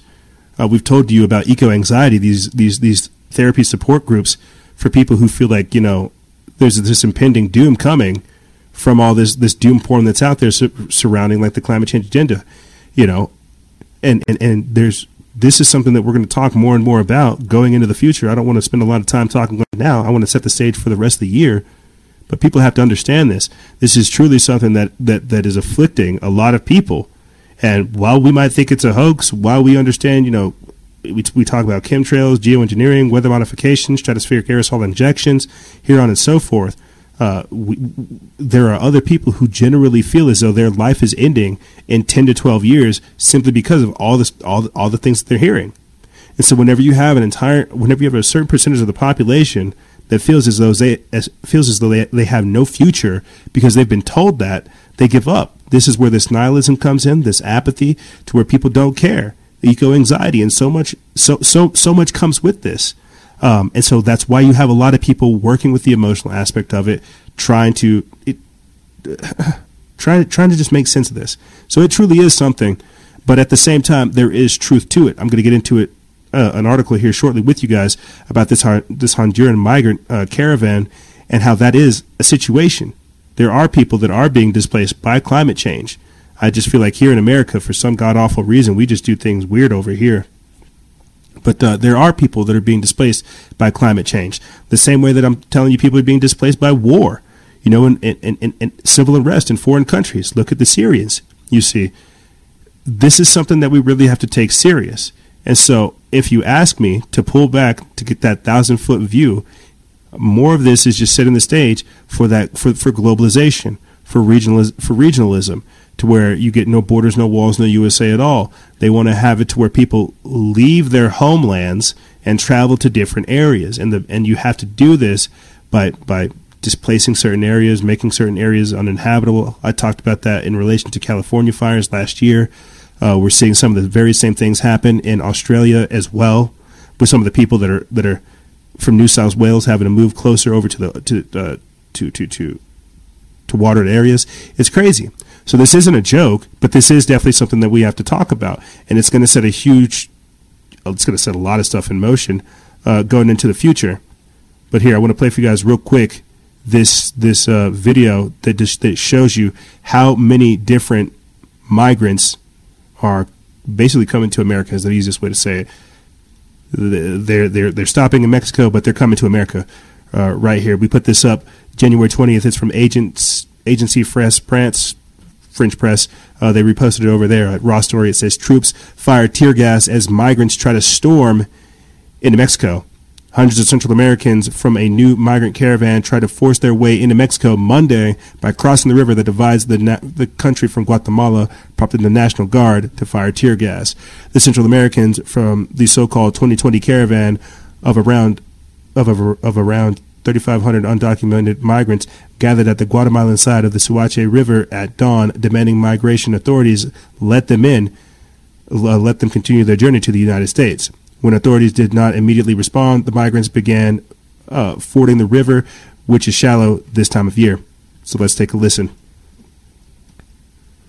And for our audio listeners, I'll describe it for you. Uh, just imagine seeing essentially, you know, hordes of people, groups of people uh, walking through a shallow river. And the best way I can describe it is, you know, imagine like a bridge turned vertical, or I mean, turned horizontal, and then moving up a river. Now you have all these people over here on the side. Good, good gosh. Good, good gosh. Wow, it's crazy. Uh, to continue on, it says Mexican troops fired tear gas in an attempt to force them back. Scores of migrants, many with clothes tied around their faces to protect them from the tear gas, pelted the military police guarding the guarding the river with large stones, uh, as the la- as the latter sheltered behind not behind riot shields. Let us through. Put your hands on your hearts, shouted a Honduran migrant named Jorge, who was traveling with his wife and two children. They're trying to trick us. They tell us to register with the authorities, but then they deport us, said another migrant, Tanya, who has been with the caravan since it formed last week in San Pedro Sula, Honduras, around 400 miles away. We got desperate because of the heat. It's been exhausting, especially for the children. Honduran migrant Elvis Martinez, 33, told AFP on the, the Guatemalan side of the border as he prepared to ford the river. I'm asking Mexican President Andres Manuel Lopez Obrador to consider his conscience and let the migrants through. So there you have it. They're literally saying that it's exhausting. We can't get through. Uh, it's it's hard for the kids. We want to come through. That's crazy to me. That's crazy to me. And we don't hear a word of this in the news. That's what's even more wild. You had to get AFP, you had to get French press to report on something that's happening like on on on our border, basically, you're not going to hear any of this. And then right on cue, you have the United Nations saying that uh, you have the UN human rights ruling saying that quote climate refugees cannot be returned back to their home country, and that the U.S. must open its borders to all Central Americans. This is the United Nations have ruled that climate refugees cannot be returned back to their home countries. This ruling, this ruling forces the United States to allow Central Americans into our country. Literally anyone can claim the new refugee status. This, this will essentially open U.S. borders for good. And this next part comes from the Central Tibetan Administration. It is unlawful for governments to return people to countries where their lives might be threatened by a by the climate crisis, a landmark ruling by the United Nations Human Rights Committee has found. The judgment, which is the first of its kind, represents a quote legal tipping point for and a moment that quote opens the doorway for future protection claims for people whose lives and well-being have been threatened due to global heating, experts say. Tens of millions of people are expected to be displaced by global heating in the next decade. The judge uh, the judge relates to the case of uh, Ion Teitiota, a man from the Pacific nation of Kiribati, which is considered one of the countries most threatened by rising sea levels. He applied for protection in New Zealand in 2013, claiming his and his family's lives were at risk. The committee heard evidence of overcrowding on the island south of Tarawa, or the island of South Tarawa, where Terry Tota lived, uh, saying that the population there had increased from 1,600 to in, in 1947 to 15 or 50,000 in 2010 due to rising sea levels leading the other islands becoming uninhabitable, which had led to violence and social tensions. He also spoke of a, of, a lack of fresh water and difficulty growing crops due to, the, due to the salinity of the water table, causing serious health issues for his family. He said that as Kiribati was predicted to be uninhabitable in 10 to 15 years, his life was endangered by, the, by remaining there. The New, the, the New Zealand courts rejected Terry Tota's claim for protection. And so this next video I'm going to play for you guys uh, it, it, it, it, it, again, just breaks down what the concept of a climate refugee is. That's just that's just it. I, it. That's the simplest way to say it. I forget what this gentleman's name is. Where I pulled the video, it was from YouTube, but he just breaks down in simple terms what a climate refugee is. And so I know people think this is hogwash. This, some people say it's it's it's ridiculousness. I'm telling you, if you go travel to other, if you go if you because we have listeners all over the world and we cover things in all, of, all, all kinds of different places, we get we get more information than we should, which is why I have a, a much different approach towards climate change than a few other people. But here, let's take a listen. We must be prepared for a large surge of people moving against their will, also because of climate factors. Numbers I wouldn't venture talking about numbers. It's too speculative. Mm. Uh, but uh, certainly we're talking about millions here. And uh, why would they move? Well, sometimes it's slow onset of climate change, like rising seas, like the case in question. In other cases, it will be natural disaster accelerated by climate change. And then we should not forget that people on the move themselves have an impact on environment. Cutting wood, uh, um, um, polluting areas. So we must look at all the different angles, relationships between climate change and displacement and act faster. The United Nations ruled yesterday, in fact, that refugees um, affected by climate change cannot be returned to their countries. Um, well, we must be prepared for a large surge of yeah. people moving against their will and I think that's something that a lot of people don't think about. People, again, just think that this is a hoax, that they're not really seeing. I mean, good lord, when was the last time like an American spent like more than months, a few months on a farm, and could tell like what was going on with the weather? You see, and because we've been so removed from nature and society, we really can't tell these things. And so, other parts of the world that aren't really developed and are relying upon the environment. And whenever we're over here messing with all this stuff, they get affected by it. They're going to be displaced. We've talked about this before. Uh, former disgraced CIA Director John Brennan talked about this as well in relation to stratospheric aerosol injections, chemtrails, his ability to manipulate the weather and how that's going to upset other nations. This is the byproduct of it. You know, we, we, we think of warfare as just, uh, oh, shoot, bang, kill them up, dead. Warfare could be so much more. I mean, you could kill more people by cutting off their access to food than you can with any kind of magazine, any kind of guns, any kind of re-education camp. So when we're talking about resource wars, when we're talking about climate change and so much more, it's a little bit more complex than people think. You see. And so this is this is that, that's why I have this tentative relationship with Greta, where I do understand that people need to hear these types of things. I have an issue with how she's with how she's going about it, but the, the the message is still the same. There are issues that need to be fixed, and no one else is going to fix them for us. It's not business as usual. Uh, so I'm going to play for you guys real quick this next clip, and this is whenever basically she's responding to Trump at the uh, World Economic Forum. She's speaking at Davos. Uh, climate activist Greta Thunberg addressed the world's elite face to face at the World Economic Forum in Davos on Tuesday, where she called on world leaders to end their abhorrent and irrefutable failures on the climate emergency and demanded participants, quote, from all the companies, banks, institutions, and governments in attendance to immediately halt the investment of fossil fuels exploration and extraction, end fossil fuel subsidies, and divest, and divest from all fossil fuels quote, we don't want these things done in 2050, 2030, or even 2021. Jesus Christ. Uh, we, we want this done now. How much more obvious could that be? She literally just told you what the agenda was, but uh, good, good Lord. Let's take a listen.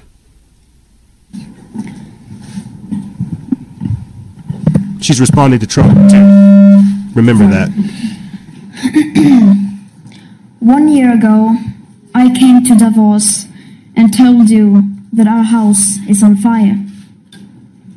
I said I wanted you to panic. I've been warned that telling people to panic about the climate crisis is a very dangerous thing to do. But don't worry, it's fine. Trust me, I've done this before, and I can assure you it doesn't lead to anything. And, and for the record, when we children tell you to panic, we're not telling you to go on like before. We're not telling you to rely on technologies that don't even exist today at scale and that science says perhaps never will. We are not telling you to keep talking about reaching net zero emissions or carbon neutrality by cheating and fiddling around with numbers. We're not telling you to offset your emissions by just paying someone else to plant trees in places like Africa, while at the same time forests like the Amazon are being slaughtered at an infinitely higher rate. Planting trees is good, of course, but it's nowhere near enough of what is needed, and it cannot replace real mitigation and rewilding nature. And let's be clear, we don't need a low carbon economy. We don't need to lower emissions.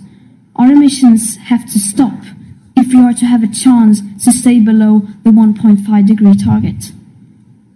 And until we have the technologies that at scale can put our emissions to minus, then we must forget about net zero. We need real zero. Because Okay. distant net zero emission Okay, targets I, I get it. Yeah, no, fix the Earth, save the planet. I get it. You're a hero, but you get what I'm trying to say. They're using Greta Thunberg as the literal figurehead for the creation of this new global economy, as Pope Francis has said, uh, and the Sustainable Development Agenda 2030, Agenda 21, and 20, 2050, as put forth by the United Nations. You get what this is going with. And the idea is to shame us put down those cheeseburgers. Pick up that. Uh, pick up. You know, pick up that lettuce leaf. Oosh. Uh, pick up that kielbasa, whatever. I don't know. But you, you, you get what I'm saying. This is the socioeconomic reformation. This is the paradigm shift. And the reason why all this stuff is so crazy right now is because we're, we're moving into a whole new epoch, a whole new era. We're in a whole new decade right now. Hey, check that out. And how did it happen? We got here through tumultuous times, through drama, through chaos, through success, through hardships. And that's what's happening. A whole new world order. But you see, you have to make sure that everybody's on board. You have to make sure that we're all moving in the same direction. And what better way to do that than with something like the social credit score system. This article comes from Drudge Report feed. They put this up January 22nd. It says Silicon Valley already using the China style social credit score system. Goes on to say that more left wing journalists are waking up to the fact that the unaccountable Silicon Valley corporations are ranking Americans with a system that bears a growing resemblance to China's totalitarian social credit system. Almost a year after Breitbart Tech pointed out the same thing. China's social credit system assigns citizens with a score based on, on good or bad behavior, which is in part determined by one's compliance with Beijing's totalitarian communist value system.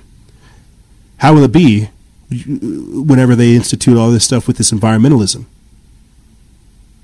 Will you get good marks on your credit score for recycling consistently? Is it going to be like these video games where you get like a daily login bonus, you know, because you're you're you're you're following the, the values? You see why we why we're having this discussion of fascism, socialism, and communism? Because what way to track all of these developments that are taking place than through a totalitarian system? A totalitarian technocratic social credit score system where everything is literally monitored. That's what they're trying to create. Continuing on, it says those who fall below a certain score are excluded from basic services. There's no escape either. To track everyone's behavior, China subjects its citizens to mass surveillance powered by a network of facial recognition cameras all across the country. China's citizens literally can't escape their social credit scores. Low scores, low scores block 23 million Chinese citizens from traveling via train or airplane in less than one year, as reported by The Guardian. In an article from Engadget, left wing writer Violet Blue notes that the big tech companies have developed a system that is remarkably similar to China's, ranking the behavior of users and arbitrarily kicking them off of their services, according to Silicon Valley's own set of subjective values, including what is considered to be conscientious and open behavior she takes particular aim at Airbnb. Or Airbnb. The Evening Standard reported on Airbnb's patent for AI that crawls and scrapes everything it can find for you, including social media for traits such as conscientiousness and openness, against the usual credit and, and identity checks and what it describes as secure third party databases. Blue makes the connection to China, where similarly invasive surveillance is used to build a profile and a social credit score on every citizen. The most famous social credit score system is, uh, is an operation that is used by China's government. It, monitor, it quote, monitors millions of individuals' behaviors, including social media and online shopping, determines how moral or immoral it is, and raises or lowers its, its, their citizen score accordingly. And this was reported by The Atlantic in 2018. And now we're seeing the very same thing being deployed on us today. If you. The, they're calling some things fake news. They put up little uh, notifications saying, hey, are you sure you want to see this false information? That's all being monitored. Every action is being monitored. Remember a few years ago we talked about metadata, how that was a huge thing? Oh, we don't want the CIA and the DHS and uh, the FBI and the NSA getting access to our metadata. Ugh. And then you had all these all these all these jabronis on Facebook taking these stupid surveys. They were telling them all these ridiculous things. That's access to your metadata. Fast forward to where we're at now. Guess what? Those likes mean more than you think. Sometimes whenever I send a like on some people's things, I'll have pages you guys follow come follow that come come at me saying, "Hey, why'd you like this?" And it's the most ridiculous thing. Comments mean more than you think. Uh, uh, uh, likes mean more than you think, shares mean more than you think, spending time on a particular post means more than you think because that monitored that that activity is monitored. Heck, these days we start jib jabbering about things on the phone, you'll find it showing up in your feeds. That's the level of micromanagement we're at. So when we begin to talk about the social credit score system and its invasiveness inside of society and those behind the scenes orchestrating these things, it's very important. These little doses of reality, called my posts, are more important than you think. They're not lovey-dovey feel-good memes. They're things that bring you back to truth, and you can see all the distractions and the nonsense they're trying to flood, uh, flood and force feed you in your feed to distort that truth. They don't want you to stay focused. They don't want you to care about what's going on. They want you to care about what they want you to care about, which is probably cat videos, Rick and Morty, or just something as ridiculous as, oh, I don't know, uh, the Liberty Mutual emu. But you get what I'm saying. Continue on. This is where I have to kind of talk more about more of that future tech stuff, more of the stuff that's coming down the line. Because again, monitoring everything that's going on, watching the population, being able to keep them entertained so they have no idea what's truly going on. You know, a few years ago, and I know my flat earth friends will get mad at me again. We're going to be talking about the uh, the the Space Force announcing its first chief of space operations. A few years ago, I talked about how flat Earth had to be injected into the conscious community, into the conspiratorial seeking community, simply because of the developments that we're going to be seeing taking place. People aren't going to ask questions about what's up in the sky if they're so distracted about what's in the ground. I guess I pay attention to both. I look at the inhabitants of the earth because there are people that have been here before us, and I look at what's still up there in the sky.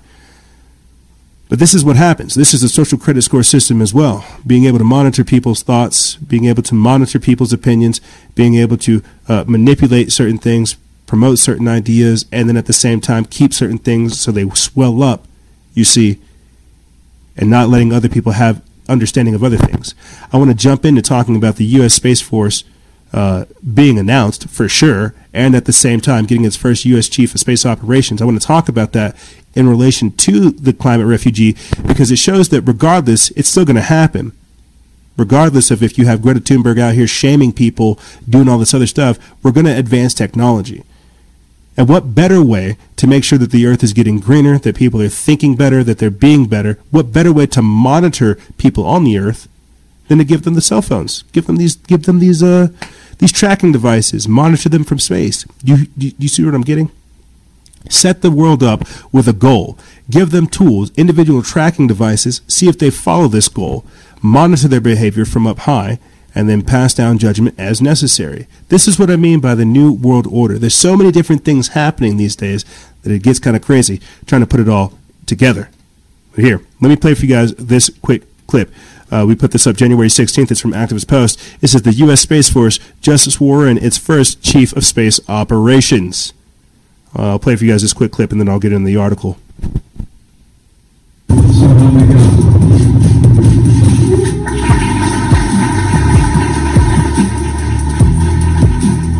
And the first decision the President made after establishing the Space Force was deciding who should be its first leader. And I was around when the President made that decision, and I can tell you, uh, he never hesitated. He knew right away there was no one more qualified or more prepared from a lifetime of service than General J.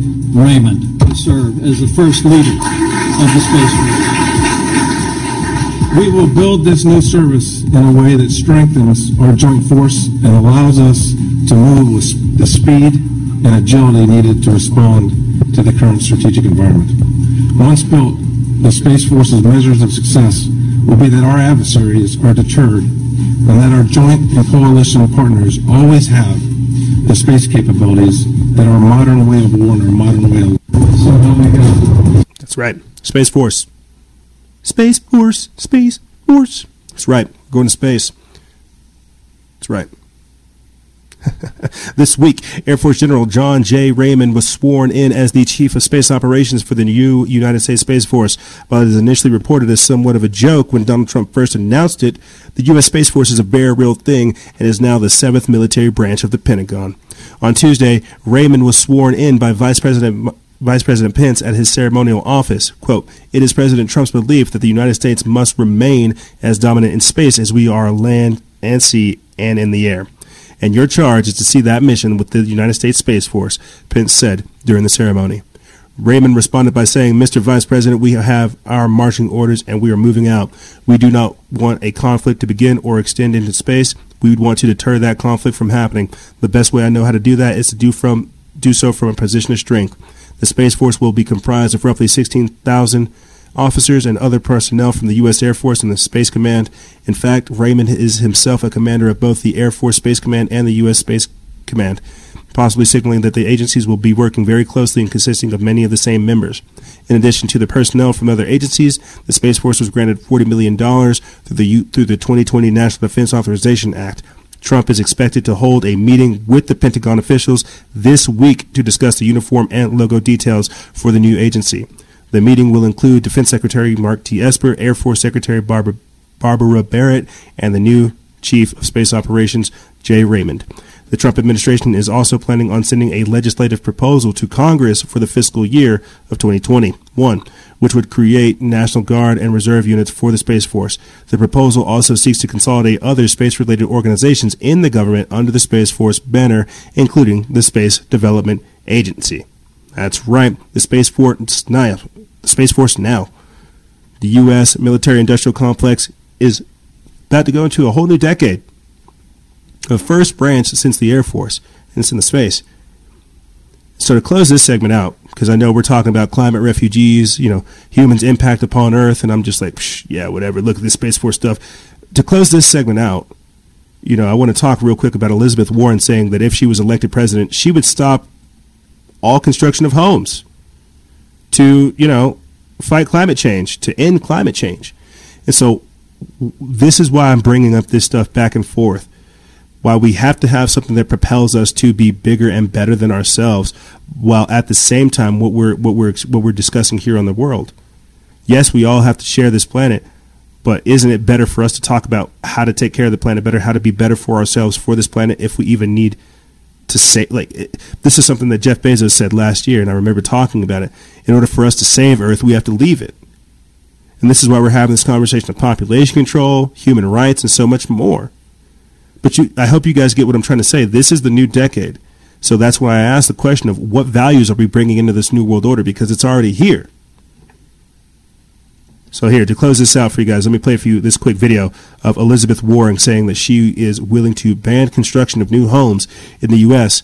to end climate change. And think about that.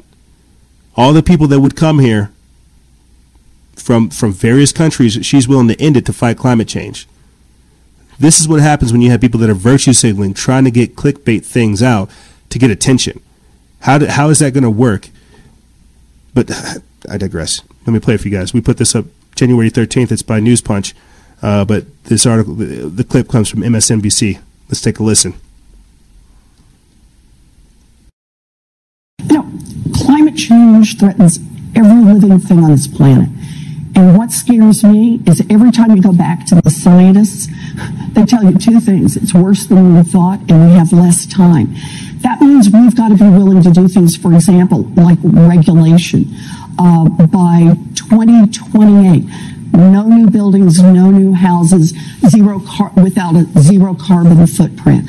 By 2030, uh, trucks, uh, light duty trucks and cars, zero carbon footprint. By 2035, all production of electricity, zero carbon footprint. We do three regulations. We can cut our carbon footprint by 70%. We also need to make environmental justice really at the heart of our climate plan. You know, for, for decades now, we have located toxic waste dumps, uh, polluting industries near black and brown. You know, climate change yeah. threatens. Racial, racial environmental justice is uh, what she was about to go on about where they are dumping uh, chemical runoff in minority areas, the same way they put Planned Parenthood in minority areas. It's it's crazy the depopulation that's going on, uh, but you get it over here in California, uh, not California, not over here, but in California this year, I think they're beginning to institute more of those regulations uh, where you have 55 gallons of made available for you. And I don't know if it's like for a week, I forget what the duration is, but as time increases, they're going to cut that back to like 50 gallons and then 40 gallons. And the idea is, as, as Elizabeth Warren was saying, get you down to neutral, get you down to zero. Uh, and this is what we're going to be seeing going forth into the future. So to close this segment out, just to kind of put this question out there to people, because this is something that kind of makes me think a little bit crazier, as always. But right here, uh, volcanoes all over the globe are suddenly shooting giant clouds of ash into the air, thousands of miles into the air. How is that our fault, though? How is that human impact impacting climate change? Now, this is something I'm sure I'll bring up more in the future. I just want to throw that in there last minute but because we're talking about climate refugees, climate change, geoengineering, you know, socioeconomic reformation, so much more, the the ecological epoch area that uh, era that we're in. Think about that. How is that our fault that you have these volcanoes spewing this ash all over the place? These things could have been set in motion tens of thousands of years ago, and we're living on it now. And so this is another thing that we have to talk about when you when you get into the political back and forth nonsense of it. But you get the point We are literally on such a precipice of change that the, the, the writings on the wall, the sign of the times, you can see it. 2020 is literally setting up to be such a monumental year, not only for people that have the eyes and the ears to listen and hear and see, but to also pay attention to, to what's being told to us. We're not all going to be here at the end of whatever the heck is being set up for us. We have to ask ourselves what we're bringing forth into this and what we're really fighting for. All these people at these gun shows, who are you pointing your guns at? What are you protecting? Do you know? What are you willing to die for? This is what we're afflicted by. These are the questions of our generation.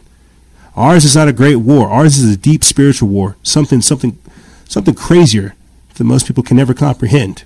And we're seeing it happen in our environment. Our literal environment is a representation of what we can spiritually see taking place. And that's why this is all getting crazier.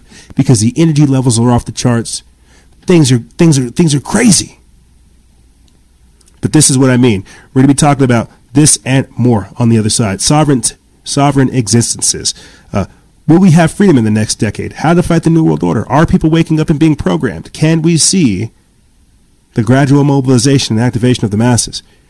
We'll be talking about this and more on the other side. Ladies and gentlemen, don't go anywhere. This is Freedom Faction, Factions of Freedom. We'll be right back right after this.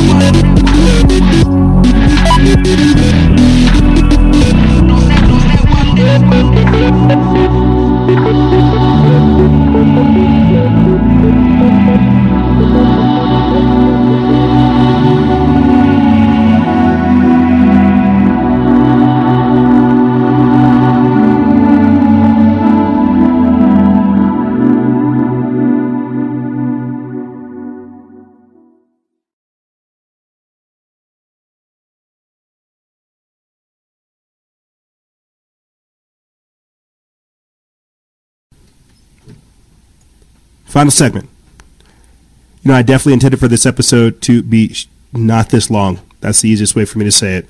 I understand it's like a season premiere, so it's got to be like a little bit longer, but I definitely did not intend for it to be this long. You've got to bear with me because trying to get back up on this horse is a little bit, uh, a little bit, little, little bit harder. Yeah, it's like riding a bike, but it's a little bit harder than normal, especially with all the crazy stuff that's going on. You know, you're, I'm wanting to talk about stuff that happened in between the break, stuff that's happening to me, stuff that's happening to the world, but I got to stay, you know, focused on the news, and it's just whoosh, very difficult. Uh, very, very difficult. And, and, and, with, and with this particular segment, I'm intentionally switching things up because I don't want to. Um, some of our shows get pretty heavy and hot. But I want to begin to, as always, switch things up. I may not do this for every single episode, but with this particular segment, Sovereign Existences, I want to go over things like, you know, practicing discipline, practicing mindfulness, learning discernment, proactive real world action, uh, getting involved in your community, you know, having what, what the importance of having a purpose is. I want to, with this segment, I want to talk to you guys. Just shoot you straight. We're not going to get into the news. You know, I'm not going to pull up crazy articles saying like, "Look at this, look at this." I'm not going to do that to you. I'm I'm, I'm going to try to talk to you like I would when I'm on the Instagram live, you know, and and, and, and responding to some of your guys' questions. And the reason I say that is because as these times get intense, we have got to begin to foster a better relationship, not only with each other, but with ourselves. And if we don't begin to ask these deeper questions, we're not really going to get like the better answers back. You know, I trip out because I don't really think I'm doing anything special. I see all this news coming up here. I pay attention to so many different things that I think, gosh, doesn't don't everybody else see it? Why not? With this segment, I want to slow down and try to go over some of your guys' questions and try to tie in some of these topics. You know, earlier this week we had a fantastic question of, you know, will we have freedom in the next decade? And I think that's something I wanted to bring up with you guys. You know, what is freedom? What are we willing to fight for? What is hope?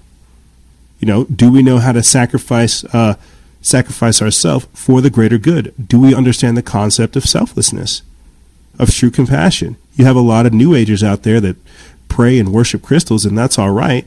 But at the end of the day, where does that real world action come into play? How is that free for everybody else?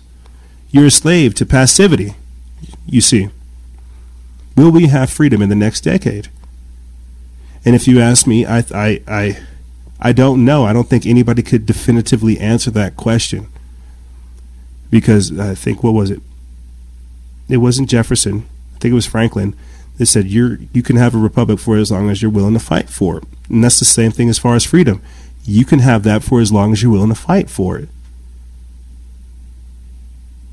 That's the cost of freedom is eternal vigilance. This is why I tell you to stay vigilant. And why we're even well why I'm even beginning to try to have that discussion even deeper with you good people about how to me freedom is discipline. To me, freedom is self mastery. To me, freedom is not being a slave to everything that is external, not being a slave to your emotions, not being a slave to your bank account, not being a slave to post, to social uh, pressures, not being a slave to whatever what to everything else that's out there. Freedom to me is learning what truly does set you free. It's the truth. These times are going to be even crazier. Don't get me wrong. But this is why you also hear me say that spirituality and religion is sometimes the highest form of, of, of, of being rebellious. It's the highest form of resistance. There's an ancient uh, Chinese proverb that says, By sipping the tea, I stop the war. But that might go over some people's heads. And the reason I say this is because we have to begin to ask ourselves, what is freedom? Are we free if, if I've unfortunately habituated people to checking their phone? Are we free if we begin to get triggered by Orange Man Bad? Are we free if we let all these, as I said before, external events dictate our internal compass? This is where the social pressures come in, the social engineering, the predictive programming, being aware of what's happening. So, asking the question of will we have freedom in the next decade, I don't know. When you have millions of people that are lining up behind Greta Thunberg to come through and radically change everybody else's way of life so they can bend the knee, is that free? Is it free if I get if I can't even say, "Hey, I like uh I like steak." And that upsets like people to the nth degree. Like I have chickens now, right? I need to do like a whole separate thing where I show you guys how big they've gotten. They're laying eggs now.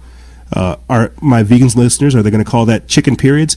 This is the this is this is the level of degeneracy of vulgarity that we're at these days. Is that free? Everybody's entitled to their own opinion for sure. Is that free though? Whenever you're chastised for being who you are. What is freedom? Because to some pre- to some people, the concept of freedom is something that they'd like to destroy. To some people, freedom is dressing up as the opposite gender and trying to get children to sit on your lap. To some people, freedom is worshiping the dark lord and you know praying that he takes out your enemies. Freedom is a very vague concept in and of itself, which is why I, think inherently chose it is because it's not something that can be tied down. But I think freedom in, in this context of the question of will we have freedom in the next decade, I think that's a good question because we don't know what we're fighting for. Medical freedom, you know, having the right to tell doctors that you will not forcibly inoculate my children. It, do we have medical freedom? Educational freedom, you know, to where we can send kids to school and they won't be uh, indoctrinated? In, entertainment freedom, you know, to where we can just watch something that's fun and we're not being programmed. Freedom in the next decade is something that we're going to see altered and shifted and messed with because people don't have a, a clear cut understanding of it. They don't want freedom. The sad part is, freedom to most people means following other people. That's what we want. We, we, we, we don't want leaders. That's what I told you before at the start of the show. They've killed initiative. They've destroyed the ability for people to think for themselves. Do people want to set themselves free? Do they understand what freedom means day in, day out? One of the opening statements I had written for you guys, and I think I chose not to to, to use it because it was uh, horribly written. But uh, one of the one of the, the opening statements I had, uh, using the case of freedom and hope, is of the runaway slave, you know, who's run away from the plantation who's who's who's found uh, people who don't have the who don't want to keep him enslaved, who won't turn him in, who give him clothes on his back, who connect him with other people uh, and other free men who have left plantations and begin to you know begin to be, build themselves up. What is hope and what is freedom? Do you have the chance to take it? Do you have the do, do, do you have the temperament to keep it? That's the real thing. I think that's what people need to pay attention to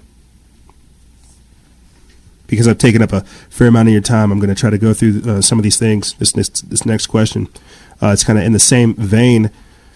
How to fight the new world order, which ties into why this segment is titled "What It Is." Sovereign existence is reclaiming our sovereignty.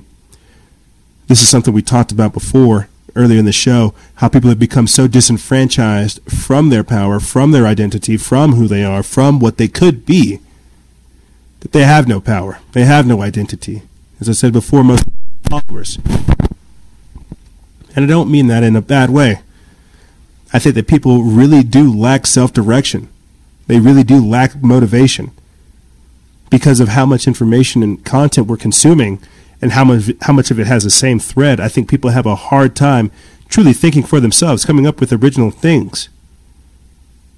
And they, but how do you fight the New World Order? You know, is you, you, you reclaim your sovereignty.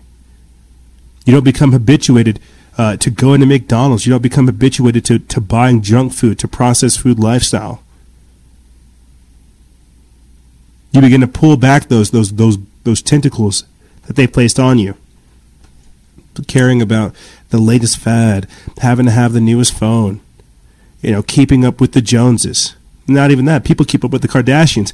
Keep keep up with the Joneses. Keep up with yourself. Remember to spend time with yourself. This is something I want to make sure I, I, I cultivate in the future.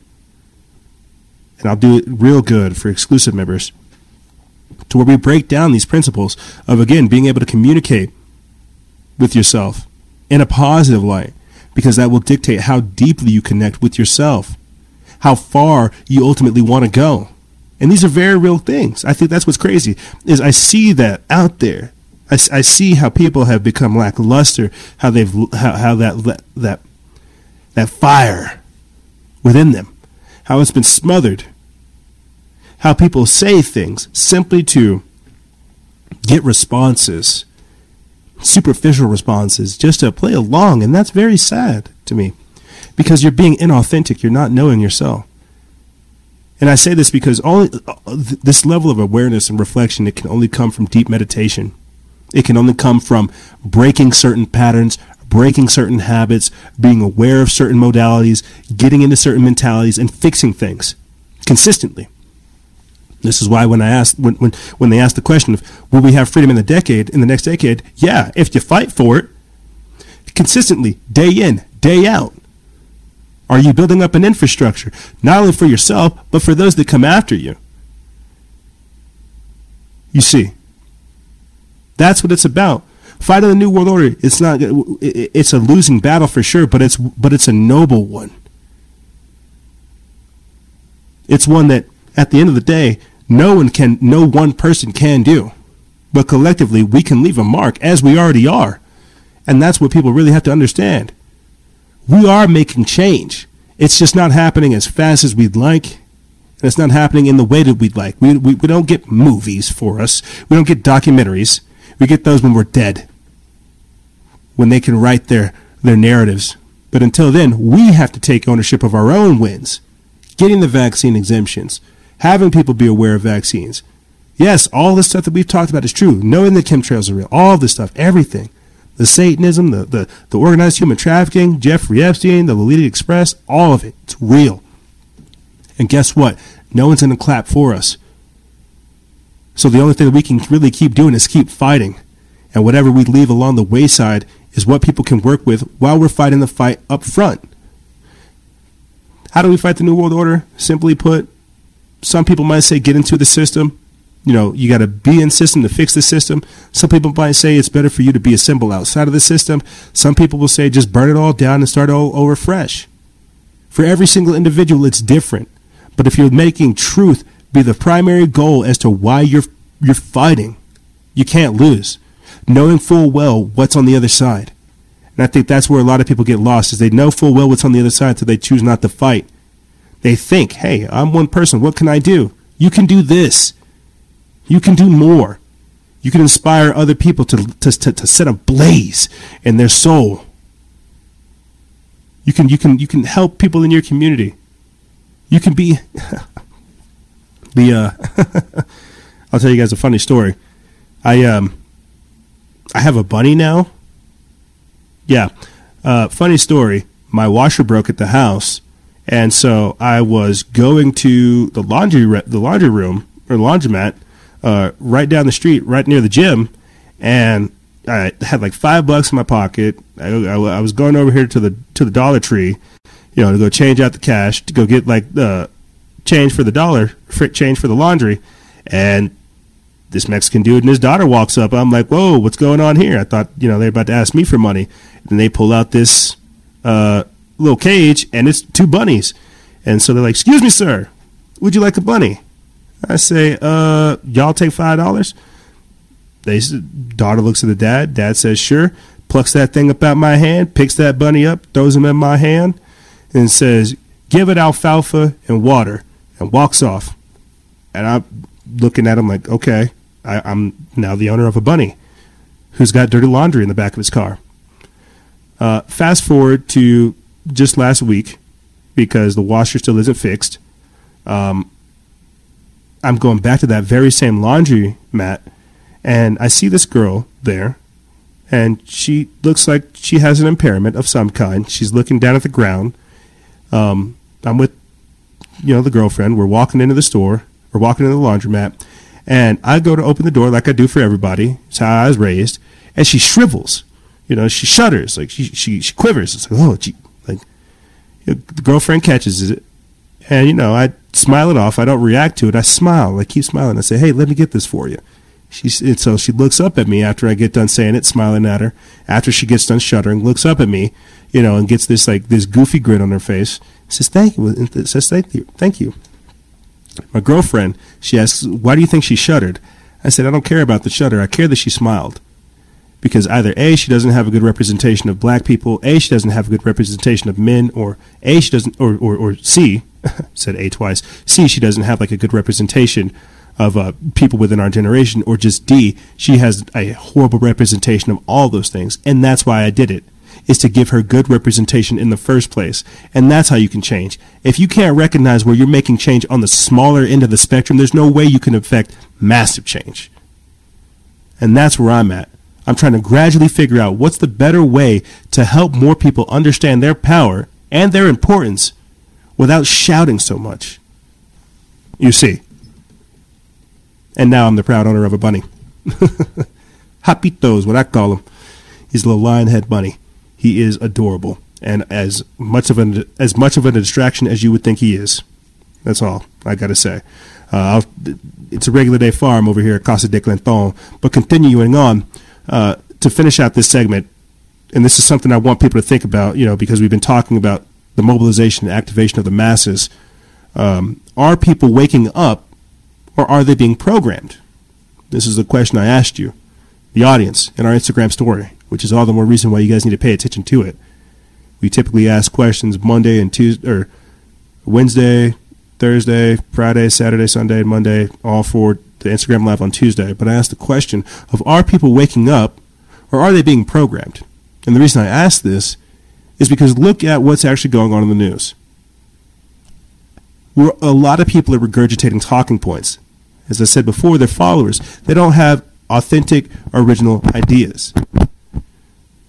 I talked earlier before in the antagonizing anarchy segment about how, with the World Economist magazine, they had the tarot cards where they had the Valley of Death, the people walking around, you know, doing these protests, carrying different banners with death overlooking them, people being mobilized and activated. Studies being conducted showing that 40% of the country of, of the world's countries are expected to experience civil unrest. Are people waking up or, or all these things programmed. It's very ironic that we would be that we would be having all these protests at the very same time that the United Nations decided to have a complete switch up uh, with the socioeconomic reformation, with how we've been doing things for quite some time. Very, very crazy how that happened. You see, so again, I have to ask the question are people waking up or are people being programmed? If you ask me, I think it, obviously it's a little bit of both. I think that some people are being programmed, and we talked about this towards the end of season, not towards the end, but right around the middle of uh, season nine, where we talked about people literally being programmed by the AI. But I do think some people are, are actually waking up, and this could mean a completely different thing in a lot of contexts. Uh, waking up to what's going on, waking up to their truer selves, waking up to our ability to actually affect change. There's a lot of different ways to look at that question. But ultimately, deep down, I think a wide, a, a vast percentage of the population is being programmed. This is why I sometimes hate having conversations with people because I know what they're already going to say. Uh, and I don't say these things. I talk to them like real people about real things, and it breaks the schism. It breaks breaks the programming. And so, how do you wake people up in that capacity? Do they recognize that they're being programmed? This is something that I've always struggled with and then being a content provider in the in the in the way that we are, am I trying to reach the low hanging fruit, or am I trying to reach the highest of the highs, the pinnacles?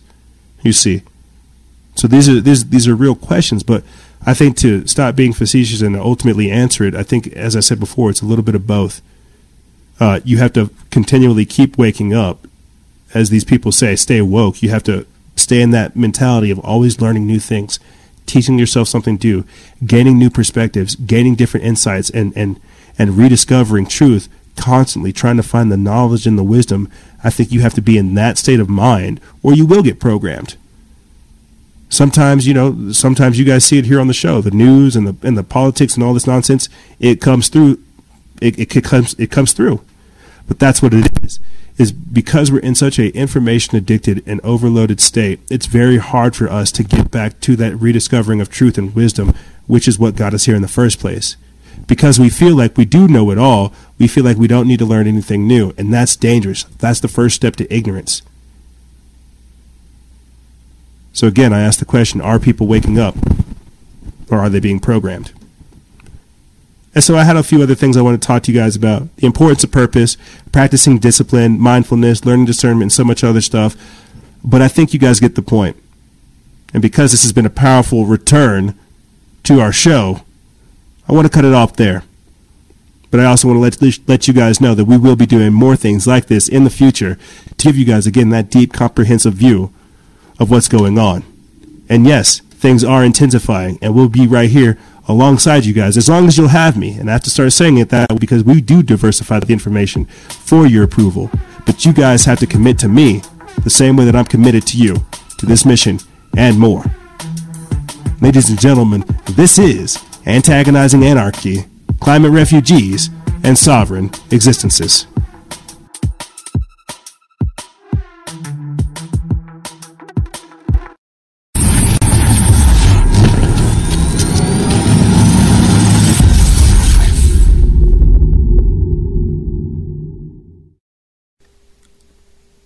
Hold up, hold up, hold up, hold up, hold up. Before I played the music, I wanted to say, you know, real quick, it is very crazy that I find myself here talking casually about the gradual degradation of society. But we also have to remember that as these things go, as these things typically are, it's always on the ashes. It's on. Um, it, like in Australia, unfortunately, we haven't talked about that, but in Australia, you know, they have these, these, these devastating fires happening. But because of the heavy rainfall, and yes, they are experiencing, you know, meteors or uh, r- uh, snowfall that's the size of meteors and things like that, or golf balls, it's going to be restored. And yes, it's going to seem arduous and difficult at the time, but we have to understand that at the end of the day, that's part of the plan. And while we may not understand it, it's for us to go through so that we can grow through these things. We're going to get real deep this year, guys. We've got a lot of different work to do. And like I said, thank you for tuning in to this edition. But before I go, here's your music. and like I said, ladies and gentlemen, if you guys have any questions, feel free to email me. I'll have it in the description bar below. And as always, guys and gals, stay vigilant, expose lies, and share truth. This is Noisera, Freedom Faction, out.